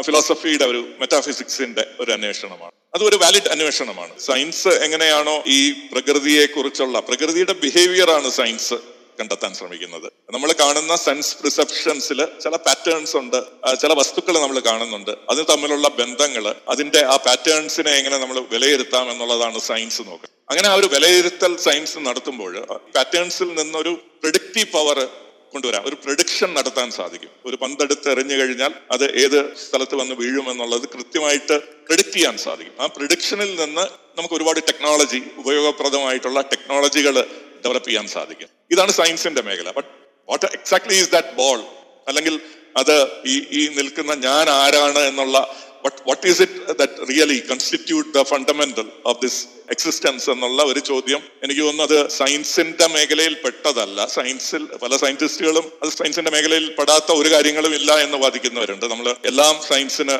സയൻസിന്റെ അന്വേഷണത്തിന് വിധേയമാക്കാം എന്ന് വാദിക്കുന്നവരുണ്ട്. പക്ഷെ എന്റെ ഒരു അഭിപ്രായത്തിൽ ഇത് തീർച്ചയായിട്ടും ഒരു ദാർശനികമായിട്ടുള്ള ക്വസ്റ്റ്യൻ ആണ്. അത് ആ രീതിയിൽ നിന്ന് വേണം അതിനെ കാണേണ്ടത്. ബോധം അടിസ്ഥാനപരമാണെന്ന് പറയുമ്പോൾ വളരെ സിമ്പിൾ ആയിട്ടുള്ള ഒരു റോ എക്സ്പീരിയൻസിനെ മാത്രമേ അവിടെ സൂചിപ്പിക്കുന്നുള്ളൂ. ആ ബോധത്തിൽ പല കണ്ടൻസ് ഉണ്ട്. ഇത്തരത്തിലുള്ള അരിച്ചരിച്ചു കയറുന്ന പല രീതിയിലുള്ള ബോധങ്ങൾ തീവ്രമായിട്ടുള്ള അനുഭവങ്ങൾ വളരെ നേരിയ അനുഭവങ്ങൾ. എന്നാൽ അത് വളരെ ആഴത്തിൽ നമ്മളെ സ്വാധീനിക്കുന്ന അനുഭവം. അങ്ങനെ പല തരത്തിലുള്ള ഹയർ കണ്ടൻസ് ഈ ബോധത്തിന്റെ ഹയർ കണ്ടൻസ് ആയിട്ട് വരും. നമ്മൾ വെറും പ്രാഥമികമായിട്ടുള്ള ബോധത്തെ ഫിനോമിനൽ കോൺഷ്യസ്നസ് എന്നും പറയും. നമ്മൾ ഈ ബാക്കിയുള്ള കാര്യങ്ങളെ ആക്സസ് കോൺഷ്യസ്നസ് എന്നും ആണ് വിശേഷിപ്പിക്കുന്നത്. ആ രീതിയിൽ പല രീതിയിലുള്ള അനുഭവങ്ങളും നമുക്ക് ഉണ്ടാവുന്നതായിട്ട് വരും. അതെല്ലാം അനുഭവത്തിന്റെ മോഡുലേഷൻസ് ആണ്. ഡിഫറെന്റ് മോഡുലേഷൻസ് ഓഫ് അനുഭവങ്ങൾ. നമ്മൾ നമ്മൾ പ്രകൃതിയെ കാണുന്നു. നമ്മളെ പുറത്തുള്ള ഒരു പ്രകൃതി വളരെ ഡൈവേഴ്സ് ആയിട്ടുള്ള വൈദഗ്ധ്യമാർന്നു നിൽക്കുന്ന ഒരു പ്രകൃതിയെ നമ്മൾ കാണുമ്പോൾ അതും ഒരു അനുഭവമാണ്. അതും നമ്മുടെ ഒരു അനുഭവമാണ്. നമ്മുടെ ഉള്ളിൽ ഉണ്ടാകുന്ന വികാരങ്ങൾ ഒരു അനുഭവമാണ്. ഇത്തരത്തിൽ പല രീതിയിലുള്ള കണ്ടൻസ് ഓഫ് അനുഭവങ്ങളുണ്ട്. അതല്ല അനുഭവ ബോധത്തിന്റെ ഒരു പ്രത്യേകത എന്ന് പറഞ്ഞു കഴിഞ്ഞാൽ അതിൽ ഡിഫറെന്റ് കണ്ടൻസ് ഉണ്ടാകാം. ഡിഫറെന്റ് മോഡുലേഷൻസ് ഉണ്ടാകാമെന്ന് മാത്രമല്ല ഇത് വേറിട്ട് നിൽക്കുന്നതായിട്ട് ഡിഫറൻഷിയേറ്റ് ബോധം മോണിസ്റ്റിക് പൊസിഷനിൽ നിന്നാണ് പറയുന്നത്. എല്ലാം ബോധമാണ് എന്നുള്ള ഒരു പൊസിഷനിൽ നിന്ന് പറയുമ്പോൾ നമ്മൾ വ്യത്യസ്തമായിട്ടുള്ള കാര്യങ്ങളെ എങ്ങനെ കാണുന്നു എന്ന് പറയുന്നത് അതിനൊരു ഡിസോസിയേഷൻ ഉണ്ട് എന്നുള്ള ഒരു സങ്കല്പവും നമ്മൾ മുൻവയ്ക്കുന്നുണ്ട് അങ്ങനെ നമ്മൾ സങ്കല്പിക്കുന്നത് നമ്മൾക്ക് ഒരുപാട് അറിയാവുന്ന എംപെറിക്കൽ ഡേറ്റയുണ്ട് ഒരു മനുഷ്യന്റെ ബോധത്തിൽ ഇത്തരത്തിൽ ഡിസോസിയേഷൻ പല സ്റ്റേജസിലും നമ്മുടെ പല സ്റ്റേറ്റ്സ് ഓഫ് കോൺഷ്യസ്നെസ്സിലും ജാഗ്രത സ്വപ്ന സൃഷ്ടി എന്നുള്ള പല സ്റ്റേറ്റ്സിലും നമുക്ക് കാണാൻ സാധിക്കും ഡിസോസിയേഷനെ കുറിച്ച്. ആ രീതിയിൽ നമുക്ക് പല രീതിയിൽ ഡിസോസിയേഷൻ ഉണ്ട് പല രീതിയിൽ കണ്ടൻസ് ഉണ്ട്. ഇവർ തമ്മിൽ ഇന്ററാക്ട് ചെയ്യും. ഡിഫറെന്റ് മോഡുലേഷൻസ് ഓഫ് കോൺഷ്യസ്നെസ്സുകൾ തമ്മിൽ ഇന്ററാക്ട് ചെയ്യുന്നതായിട്ടും കാണാൻ സാധിക്കും. നമ്മൾ നല്ല ഒരു പ്രകൃതി കാഴ്ച കാണുക എന്നുള്ളത് നല്ല മനോഹരമായിട്ടുള്ള ഒരു കാഴ്ച കാണുക എന്നുള്ളത് ഒരു പ്രത്യേക തരത്തിലുള്ള ഒരു അനുഭവമാണ്. ആ അനുഭവം കിട്ടുമ്പോൾ നമുക്കൊരു വളരെ ക്ഷീണിതനായിരിക്കുന്ന ഞാൻ ഒന്ന് ഉണർവോടുകൂടി പ്രവർത്തിക്കാൻ തുടങ്ങുന്നു ഇത്തരത്തിൽ നമ്മളെ വളരെ പ്രയാസപ്പെടുത്തുന്ന കാഴ്ചകൾ കാണുമ്പോൾ ടി വിയിലായാലും പത്രത്തിൽ ഫോട്ടോ കാണുന്നതായാലും നമ്മളെ അത് വളരെ നെഗറ്റീവായിട്ട് സ്വാധീനിക്കുന്നതായിട്ട് കാണാൻ സാധിക്കും. നമ്മുടെ വികാരം നമുക്ക് ദേഷ്യം ഉണ്ടാകുമ്പോൾ നമ്മുടെ ബുദ്ധി ഉണർന്നു പ്രവർത്തിക്കുന്നില്ല. നമ്മുടെ വികാരങ്ങൾ നമ്മുടെ ബുദ്ധിയെ സ്വാധീനിക്കുന്നു. അപ്പൊ നമ്മൾ ഈ ബോധത്തിൽ അതൊരു വളരെ കോംപ്ലക്സ് ആയിട്ടുള്ള കണ്ടൻസും ഡിസോസിയേഷനും ഒക്കെ ഉണ്ടാകുന്നത് കൊണ്ട് അതിന്റെ ഉയർന്ന തലങ്ങളിലേക്ക് പോകുമ്പോൾ അല്ലെങ്കിൽ അതിന്റെ ഡിഫറെന്റ് മോഡുലേഷനിലേക്ക് പോകുമ്പോൾ ഇങ്ങനത്തെ കോംപ്ലക്സിറ്റികൾ ഉണ്ടാകാം. പക്ഷെ എന്നിരുന്നാലും നമ്മളത് ബോധത്തെ മനസ്സിലാക്കുമ്പോൾ വളരെ പ്രാഥമികമായിട്ടുള്ള ഒരു അവയർനെസ് എന്നുള്ള ഒരു അവസ്ഥ നമുക്ക് സ്ഥിരീകരിക്കാൻ സാധിക്കുന്നുണ്ട്. നമ്മുടെ മനുഷ്യന്റെ ഒരു ബോധത്തിൽ നിന്ന് നമുക്ക് എംപറിക്കലായിട്ട് സ്ഥിരീകരിക്കാൻ സാധിക്കുന്നുണ്ട്. അവയർനെസ് എന്നുള്ള വളരെ ബേസിക് ആയിട്ടുള്ള ഒരു തലത്തിൽ വളരെ സിമ്പിൾ ആയിട്ടുള്ള അതിനെയാണ് ഫിനോമിനൽ കോൺഷ്യസ്നസ് എന്ന് പറയുന്നത്. അതിൽ നിന്ന് മുകളിലേക്ക് പല തരത്തിലും നമുക്ക് ബോധം ഉള്ളതായിട്ട് നമുക്ക് കാണാൻ സാധിക്കും നമ്മൾ ഈ ശരീരമായിട്ട് കാണുന്നതും അതും ബോധമാണ്. ബോധത്തിന്റെ ഒരു റെപ്രസെന്റേഷൻ ആണ്. നമ്മൾ പ്രകൃതിയായിട്ട് കാണുന്നതും ബോധത്തിന്റെ ഒരു റെപ്രസെന്റേഷൻ ആണ്. ഇതെല്ലാം ഒന്നിച്ചു നിൽക്കുന്നതാണ്. ഇതിനെല്ലാം വേറിട്ട് നമ്മൾ കാണുന്നു എന്നുള്ളത് ഒരു ഡിസോസിയേഷൻ ഡീകമ്പോസിഷൻ പ്രോബ്ലം ആയിട്ട് നമുക്ക് കാണാൻ സാധിക്കും. ടിസം തീർച്ചയായിട്ടും ഒരു ഒരു കണ്ടീഷനാണ് ഒരു മെന്റൽ കണ്ടീഷനാണ് അത് കോൺഷ്യസ്നെസ്സിന്റെ ഒരു പ്രശ്നമായിട്ടല്ല കാണുന്നത്. നമ്മുടെ ഹയർ കണ്ടൻസ് ഞാൻ പറഞ്ഞ പോലെ അക്സസ് കോൺഷ്യസ്നെസ്സിലുള്ള ഒരു പ്രശ്നമാണ് ഓട്ടിസം ഓട്ടിസമായിട്ട് നമ്മളൊരു സോഷ്യൽ ബിഹേവിയറിനെയൊക്കെ തടസ്സപ്പെടുത്തുന്ന ചില കാര്യങ്ങൾ അത്തരം വ്യക്തികളിൽ നമുക്ക് കാണാൻ സാധിക്കും. ഞാൻ എന്റെ ഒരു അറിവ് വെച്ച് വളരെ ബേസിക് ആയിട്ട് വളരെ സാധാരണമായിട്ട് ഓട്ടിസ്റ്റിക് പേഴ്സൺസിന് മുഖങ്ങൾ തിരിച്ചറിയാനുള്ള ഒരു കഴിവ് കുറവായിരിക്കും. അതുകൊണ്ട് മുഖത്തിലൂടെ അവർ ഫേസ് ബ്ലൈൻഡ്നെസ് എന്നുള്ളതല്ല ഫേസിന്റെ ഒരു റെക്കഗ്നിഷൻ കുറവായതുകൊണ്ട് അവർ സോഷ്യൽ കമ്മ്യൂണിക്കേഷൻസ് പലപ്പോഴും അവർക്കൊരു പ്രശ്നമായിട്ട് വരും. അല്ലാത്ത രീതിയിൽ അവരെ ഇന്റലിജൻസിലും മറ്റു കാര്യങ്ങളിലും പൂർണമായിട്ട് വേറെ പ്രശ്നങ്ങളൊന്നും ഇല്ലാത്തതായിരിക്കും. പക്ഷെ ഇതിൽ കാതലായിട്ടുള്ള ചോദ്യം why people have this conditions ഇങ്ങനെ കോൺഷ്യസ്നെസ് ഒന്നാണ്. അങ്ങനെയാണെങ്കിൽ ഇത്തരത്തിലുള്ള മെന്റൽ ഇഷ്യൂസ് ഉള്ള ആൾക്കാർ ഉള്ളത് എന്തുകൊണ്ടാണ് എന്നുള്ളത്. അത് ഞാൻ നേരത്തെ പറഞ്ഞതുപോലെ ഈ കോൺഷ്യസ്നസ് എന്ന് പറയുന്നത് വളരെ കോംപ്ലക്സ് ആയിട്ടുള്ള കാര്യമാണ്. There are higher contents of consciousness അതായത് ബോധത്തിന്റെ ഉയർന്ന തലങ്ങളുണ്ട്. അതിന്റെ പ്രാഥമികമായിട്ടുള്ള ഒരു തലമുണ്ട് ഉയർന്ന തലങ്ങളുണ്ട്. അതിൽ ഡിസോസിയേഷൻ അല്ലെങ്കിൽ ഡീകമ്പോസിഷൻ എന്നുള്ള ഒരു പ്രക്രിയയും നടന്നുകൊണ്ടിരിക്കുന്നു. ഇതിന്റെ ഇന്ററാക്ഷൻസ് ഉണ്ട്. അപ്പം ഇതിൽ എല്ലാം നമ്മൾ വളരെ ക്ലീൻ ആയിട്ടുള്ള ഒരു പ്രോസസ്സിനെ നമ്മൾ പ്രതീക്ഷിക്കുന്നത് ശരിയല്ല. ഇതിൽ വളരെ ക്ലീൻ ആയിട്ട് ചിട്ടയ്ക്ക് അടിസ്ഥാനപ്പെടുത്തി ഏതെങ്കിലും എങ്ങനെയാണോ ഫിസിക്കൽ ലോസ് പെരുമാറുന്നത് അതേ രീതിയിൽ ഇവിടെ ഒരു ഏതെങ്കിലും രീതിയിലുള്ള നാച്ചുറൽ ലോസ് അതേ രീതിയിൽ സിമ്പിളായിട്ട് പ്രവർത്തിക്കുന്നു എന്ന് പറയാൻ പറ്റില്ല. അങ്ങനെ ക്ലീൻ പ്രോസസ് അല്ല ജീവൻ എന്നുള്ളത്. ജീവനിൽ നമുക്ക് കാണാം. പല പല ആൾക്കാരും ജനിക്കുന്നതും വളരെ വൈകല്യങ്ങളോടുകൂടി. അപ്പം ആ ഒരു ജീവൻ എന്നുള്ള പ്രോസസ്സും വളരെ ക്ലീൻ ആയിട്ടുള്ള ഒരു പ്രോസസ്സ് അല്ല. കോൺഷ്യസ്നെസിന്റെ കണ്ടൻസിലുള്ള ഈ പ്രശ്നങ്ങൾ കാരണം ഡിസോസിയേഷൻ എന്നുള്ള ആ ഒരു പ്രശ്നവും വളരെ ക്ലീൻ ആയിട്ടുള്ള ഒരു പ്രോസസ്സ് അല്ല. അതിൽ ഒരുപാട് ഒരു റേഞ്ചിൽ നിന്നുകൊണ്ടാണ്. നമുക്കൊരു നോർമൽ പേഴ്സൺ എന്നൊരാരെയും ചൂണ്ടിക്കാട്ടാൻ പറ്റില്ല. ആവറേജ് ആയിട്ടുള്ള ഒരു നോർമൽ പേഴ്സൺ എന്ന് പറയുന്നത് ശരിയല്ല. നമ്മളെല്ലാവരും വ്യത്യസ്തമായിട്ട് ഈ ഡിസോസിയേഷനിൽ പല രീതിയിൽ കൂടിയ കഴിവുകളും കുറഞ്ഞ കഴിവുകളും ഒക്കെ ഉള്ള വ്യക്തികളായിട്ടാണ് നിലനിൽക്കുന്നത്. അതുകൊണ്ട് തന്നെ നമുക്കതിനെ ഇത്തരത്തിലുള്ള പ്രശ്നങ്ങൾ സ്വാഭാവികമായിട്ട് പ്രതീക്ഷിക്കേണ്ടത്. ഇതൊക്കെ ഡിഫറെന്റ് ഡെഫിനിഷൻസ് ആണ്. ബ്രെയിൻ ഡെത്ത് എന്ന് പറയുന്നത് ക്ലിനിക്കൽ ഡെത്ത് ലീഗൽ ഡെത്ത് എന്നൊക്കെ പറഞ്ഞ് ഡെത്ത് എന്ന് പറയുന്നത് ഒരു ക്ലീൻ സ്റ്റോപ്പ് അല്ല. മരണം എന്ന് പറയുന്നത് ഒരു പ്രോസസ്സാണ് ജനനം എന്നുള്ളത് ഒരു പ്രോസസ്സാണ് മരണം എന്നുള്ളതും ഒരു പ്രോസസ്സാണ് ഇത് നമ്മുടെ ബോധത്തിന്റെ ഒരു ഡിസോസിയേഷൻ ആയിട്ട് നമ്മൾ കാണാം. ഞാൻ നേരത്തെ പറഞ്ഞതുപോലെ ഇതൊരു ക്ലീൻ ആയിട്ടുള്ള പ്രോസസ്സും അല്ല. ഇതൊരു ഘട്ടത്തിൽ വളരെ ഷാർപ്പായിട്ടുള്ള ബൗണ്ടറീസ് ഉള്ള പ്രോസസ്സും അല്ല. അതുകൊണ്ട് നമ്മുടെ ജനനം എന്നുള്ളത് ഒരു പ്രക്രിയയിലൂടെ കടന്നു വരുന്നു. മരണം എന്നുള്ളതും ഒരു പ്രക്രിയയിലൂടെ കടന്നു പോകും അപ്പം അതിൽ നമ്മളെ ഡെത്ത് എപ്പോഴാണ് സംഭവിക്കുന്നത് എന്നുള്ളത് കൃത്യമായിട്ട് നിർവചിക്കുക പലപ്പോഴും പ്രശ്നമാണ്. എപ്പോഴാണ് ഒരു മെറ്റബോളിസിങ് ബോഡി നിർജീവമാകുന്നു. അത് പിന്നീട് ആ മെറ്റബോളിസം നിലനിർത്താൻ പറ്റാത്ത രീതിയിൽ ഒരു തിരിച്ചു വരാൻ പറ്റാത്ത ഒരു രീതിയിലേക്ക് പോകുന്നു എന്നുള്ളത് നമുക്ക് കൃത്യമായിട്ട് അടയാളപ്പെടുത്താൻ പറ്റും. അവിടെ ഈ ബ്രെയിൻ ഡെത്ത് എന്നൊക്കെ പറഞ്ഞ് ക്ലിനിക്കൽ ഡെത്ത് അതായത് ക്ലിനിക്കൽ സിംറ്റംസ് നമുക്ക് ഒരു ഡോക്ടറിന് ഫിസിഷ്യന് അറിയാൻ പറ്റുന്ന സിംറ്റംസ് ഒന്നും ഇല്ലാത്തപ്പോൾ അത് ക്ലിനിക്കൽ ഡെത്ത് ആയിട്ട് പറയുന്നു. അതിനൊരു പ്രത്യേക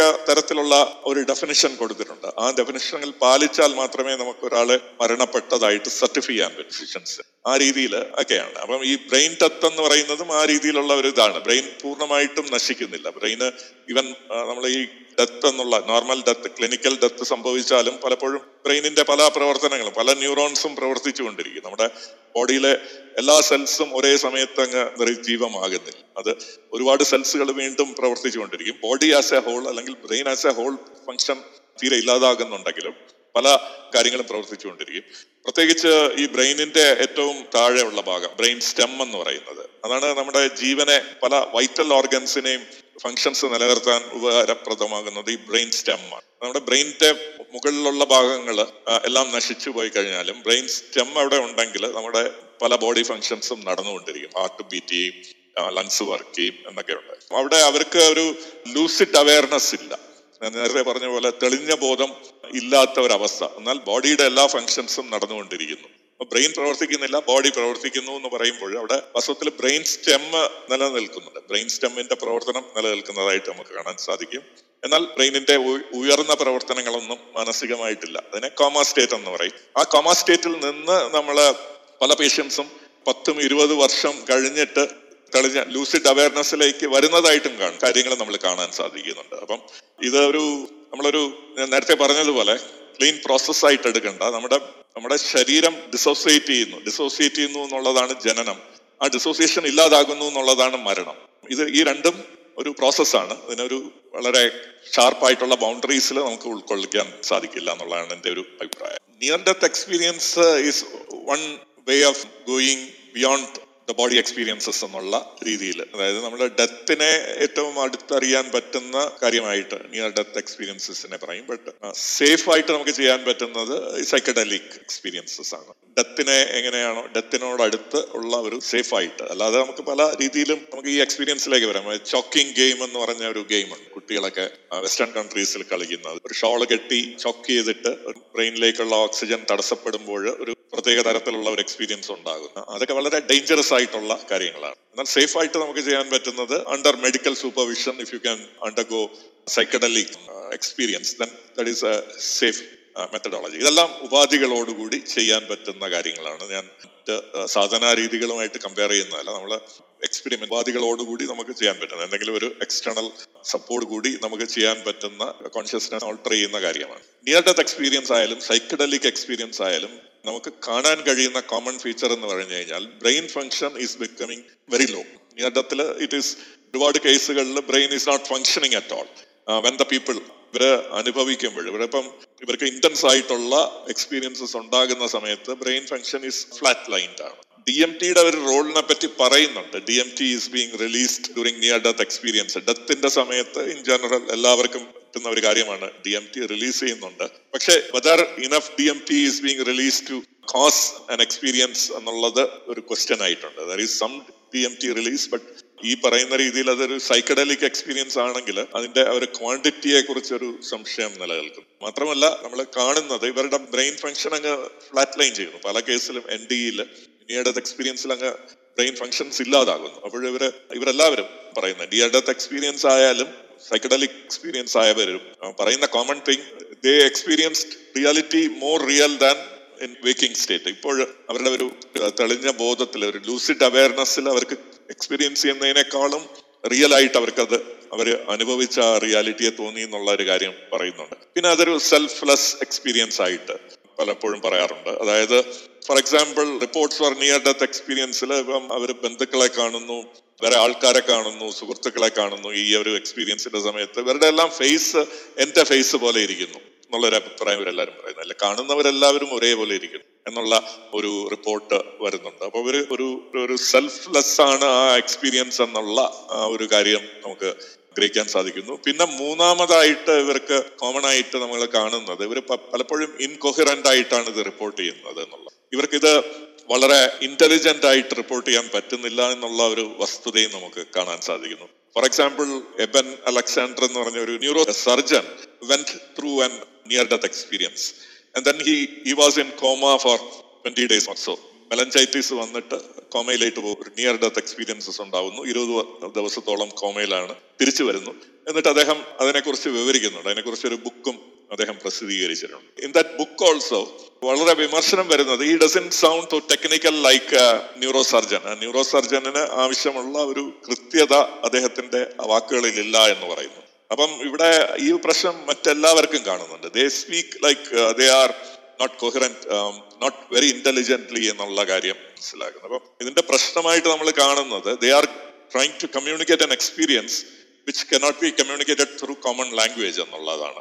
അവർക്കൊരു എക്സ്പീരിയൻസ് ഉണ്ട് ബട്ട് അതൊരു അവർ അനുഭവിച്ചിട്ടില്ലാത്ത അന്ന് വരെ അനുഭവിച്ചിട്ടില്ലാത്ത അവർ കോമൺ ആയിട്ട് അനുഭവിക്കാത്ത കാര്യവും അവരുടെ അവർക്കുള്ള ലാംഗ്വേജിലൂടെ അത് എക്സ്പ്രസ് ചെയ്യാനുള്ള ഒരു ബുദ്ധിമുട്ടും എല്ലാം നമ്മൾ ഇതിൽ കാണുന്നു. ഇതാണ് നമ്മൾ ഇന്ന് ഈ ഈ എക്സ്പീരിയൻസസിനെ കുറിച്ചെല്ലാം നമ്മൾ മനസ്സിലാക്കുന്നത്. പക്ഷെ ഇതിൽ ഞാൻ പ്രസക്തമായിട്ട് എടുക്കുന്നത് നമ്മുടെ ബ്രെയിനിന്റെ ഫങ്ഷൻസ് കുറയുമ്പോൾ നമുക്കൊരു ഡിസൊല്യൂഷന്റെ ഒരു ഡിസോസിയേറ്റഡ് ബീയിങ്സ് ആയിട്ടാണല്ലോ. നമ്മുടെ ഒരു കോൺഷ്യസ്നസ് എന്ന് പറഞ്ഞു കഴിഞ്ഞാൽ it is dissociated from an universal consciousness ആ ഡിസോസിയേഷന്റെ വീക്കനിങ് ഉണ്ടാവുന്നു. ആ dissociation is becoming dissolving away and then you are unifying with universal consciousness എന്നുള്ള ഒരു അവസ്ഥ നമ്മൾ ചിന്തിക്കാമെങ്കിൽ ആ രീതിയിലുള്ള ആ അതിനെ സപ്പോർട്ട് ചെയ്യുന്ന തരത്തിലാണ് ഇവരുടെ പല അനുഭവങ്ങളുമായിട്ട്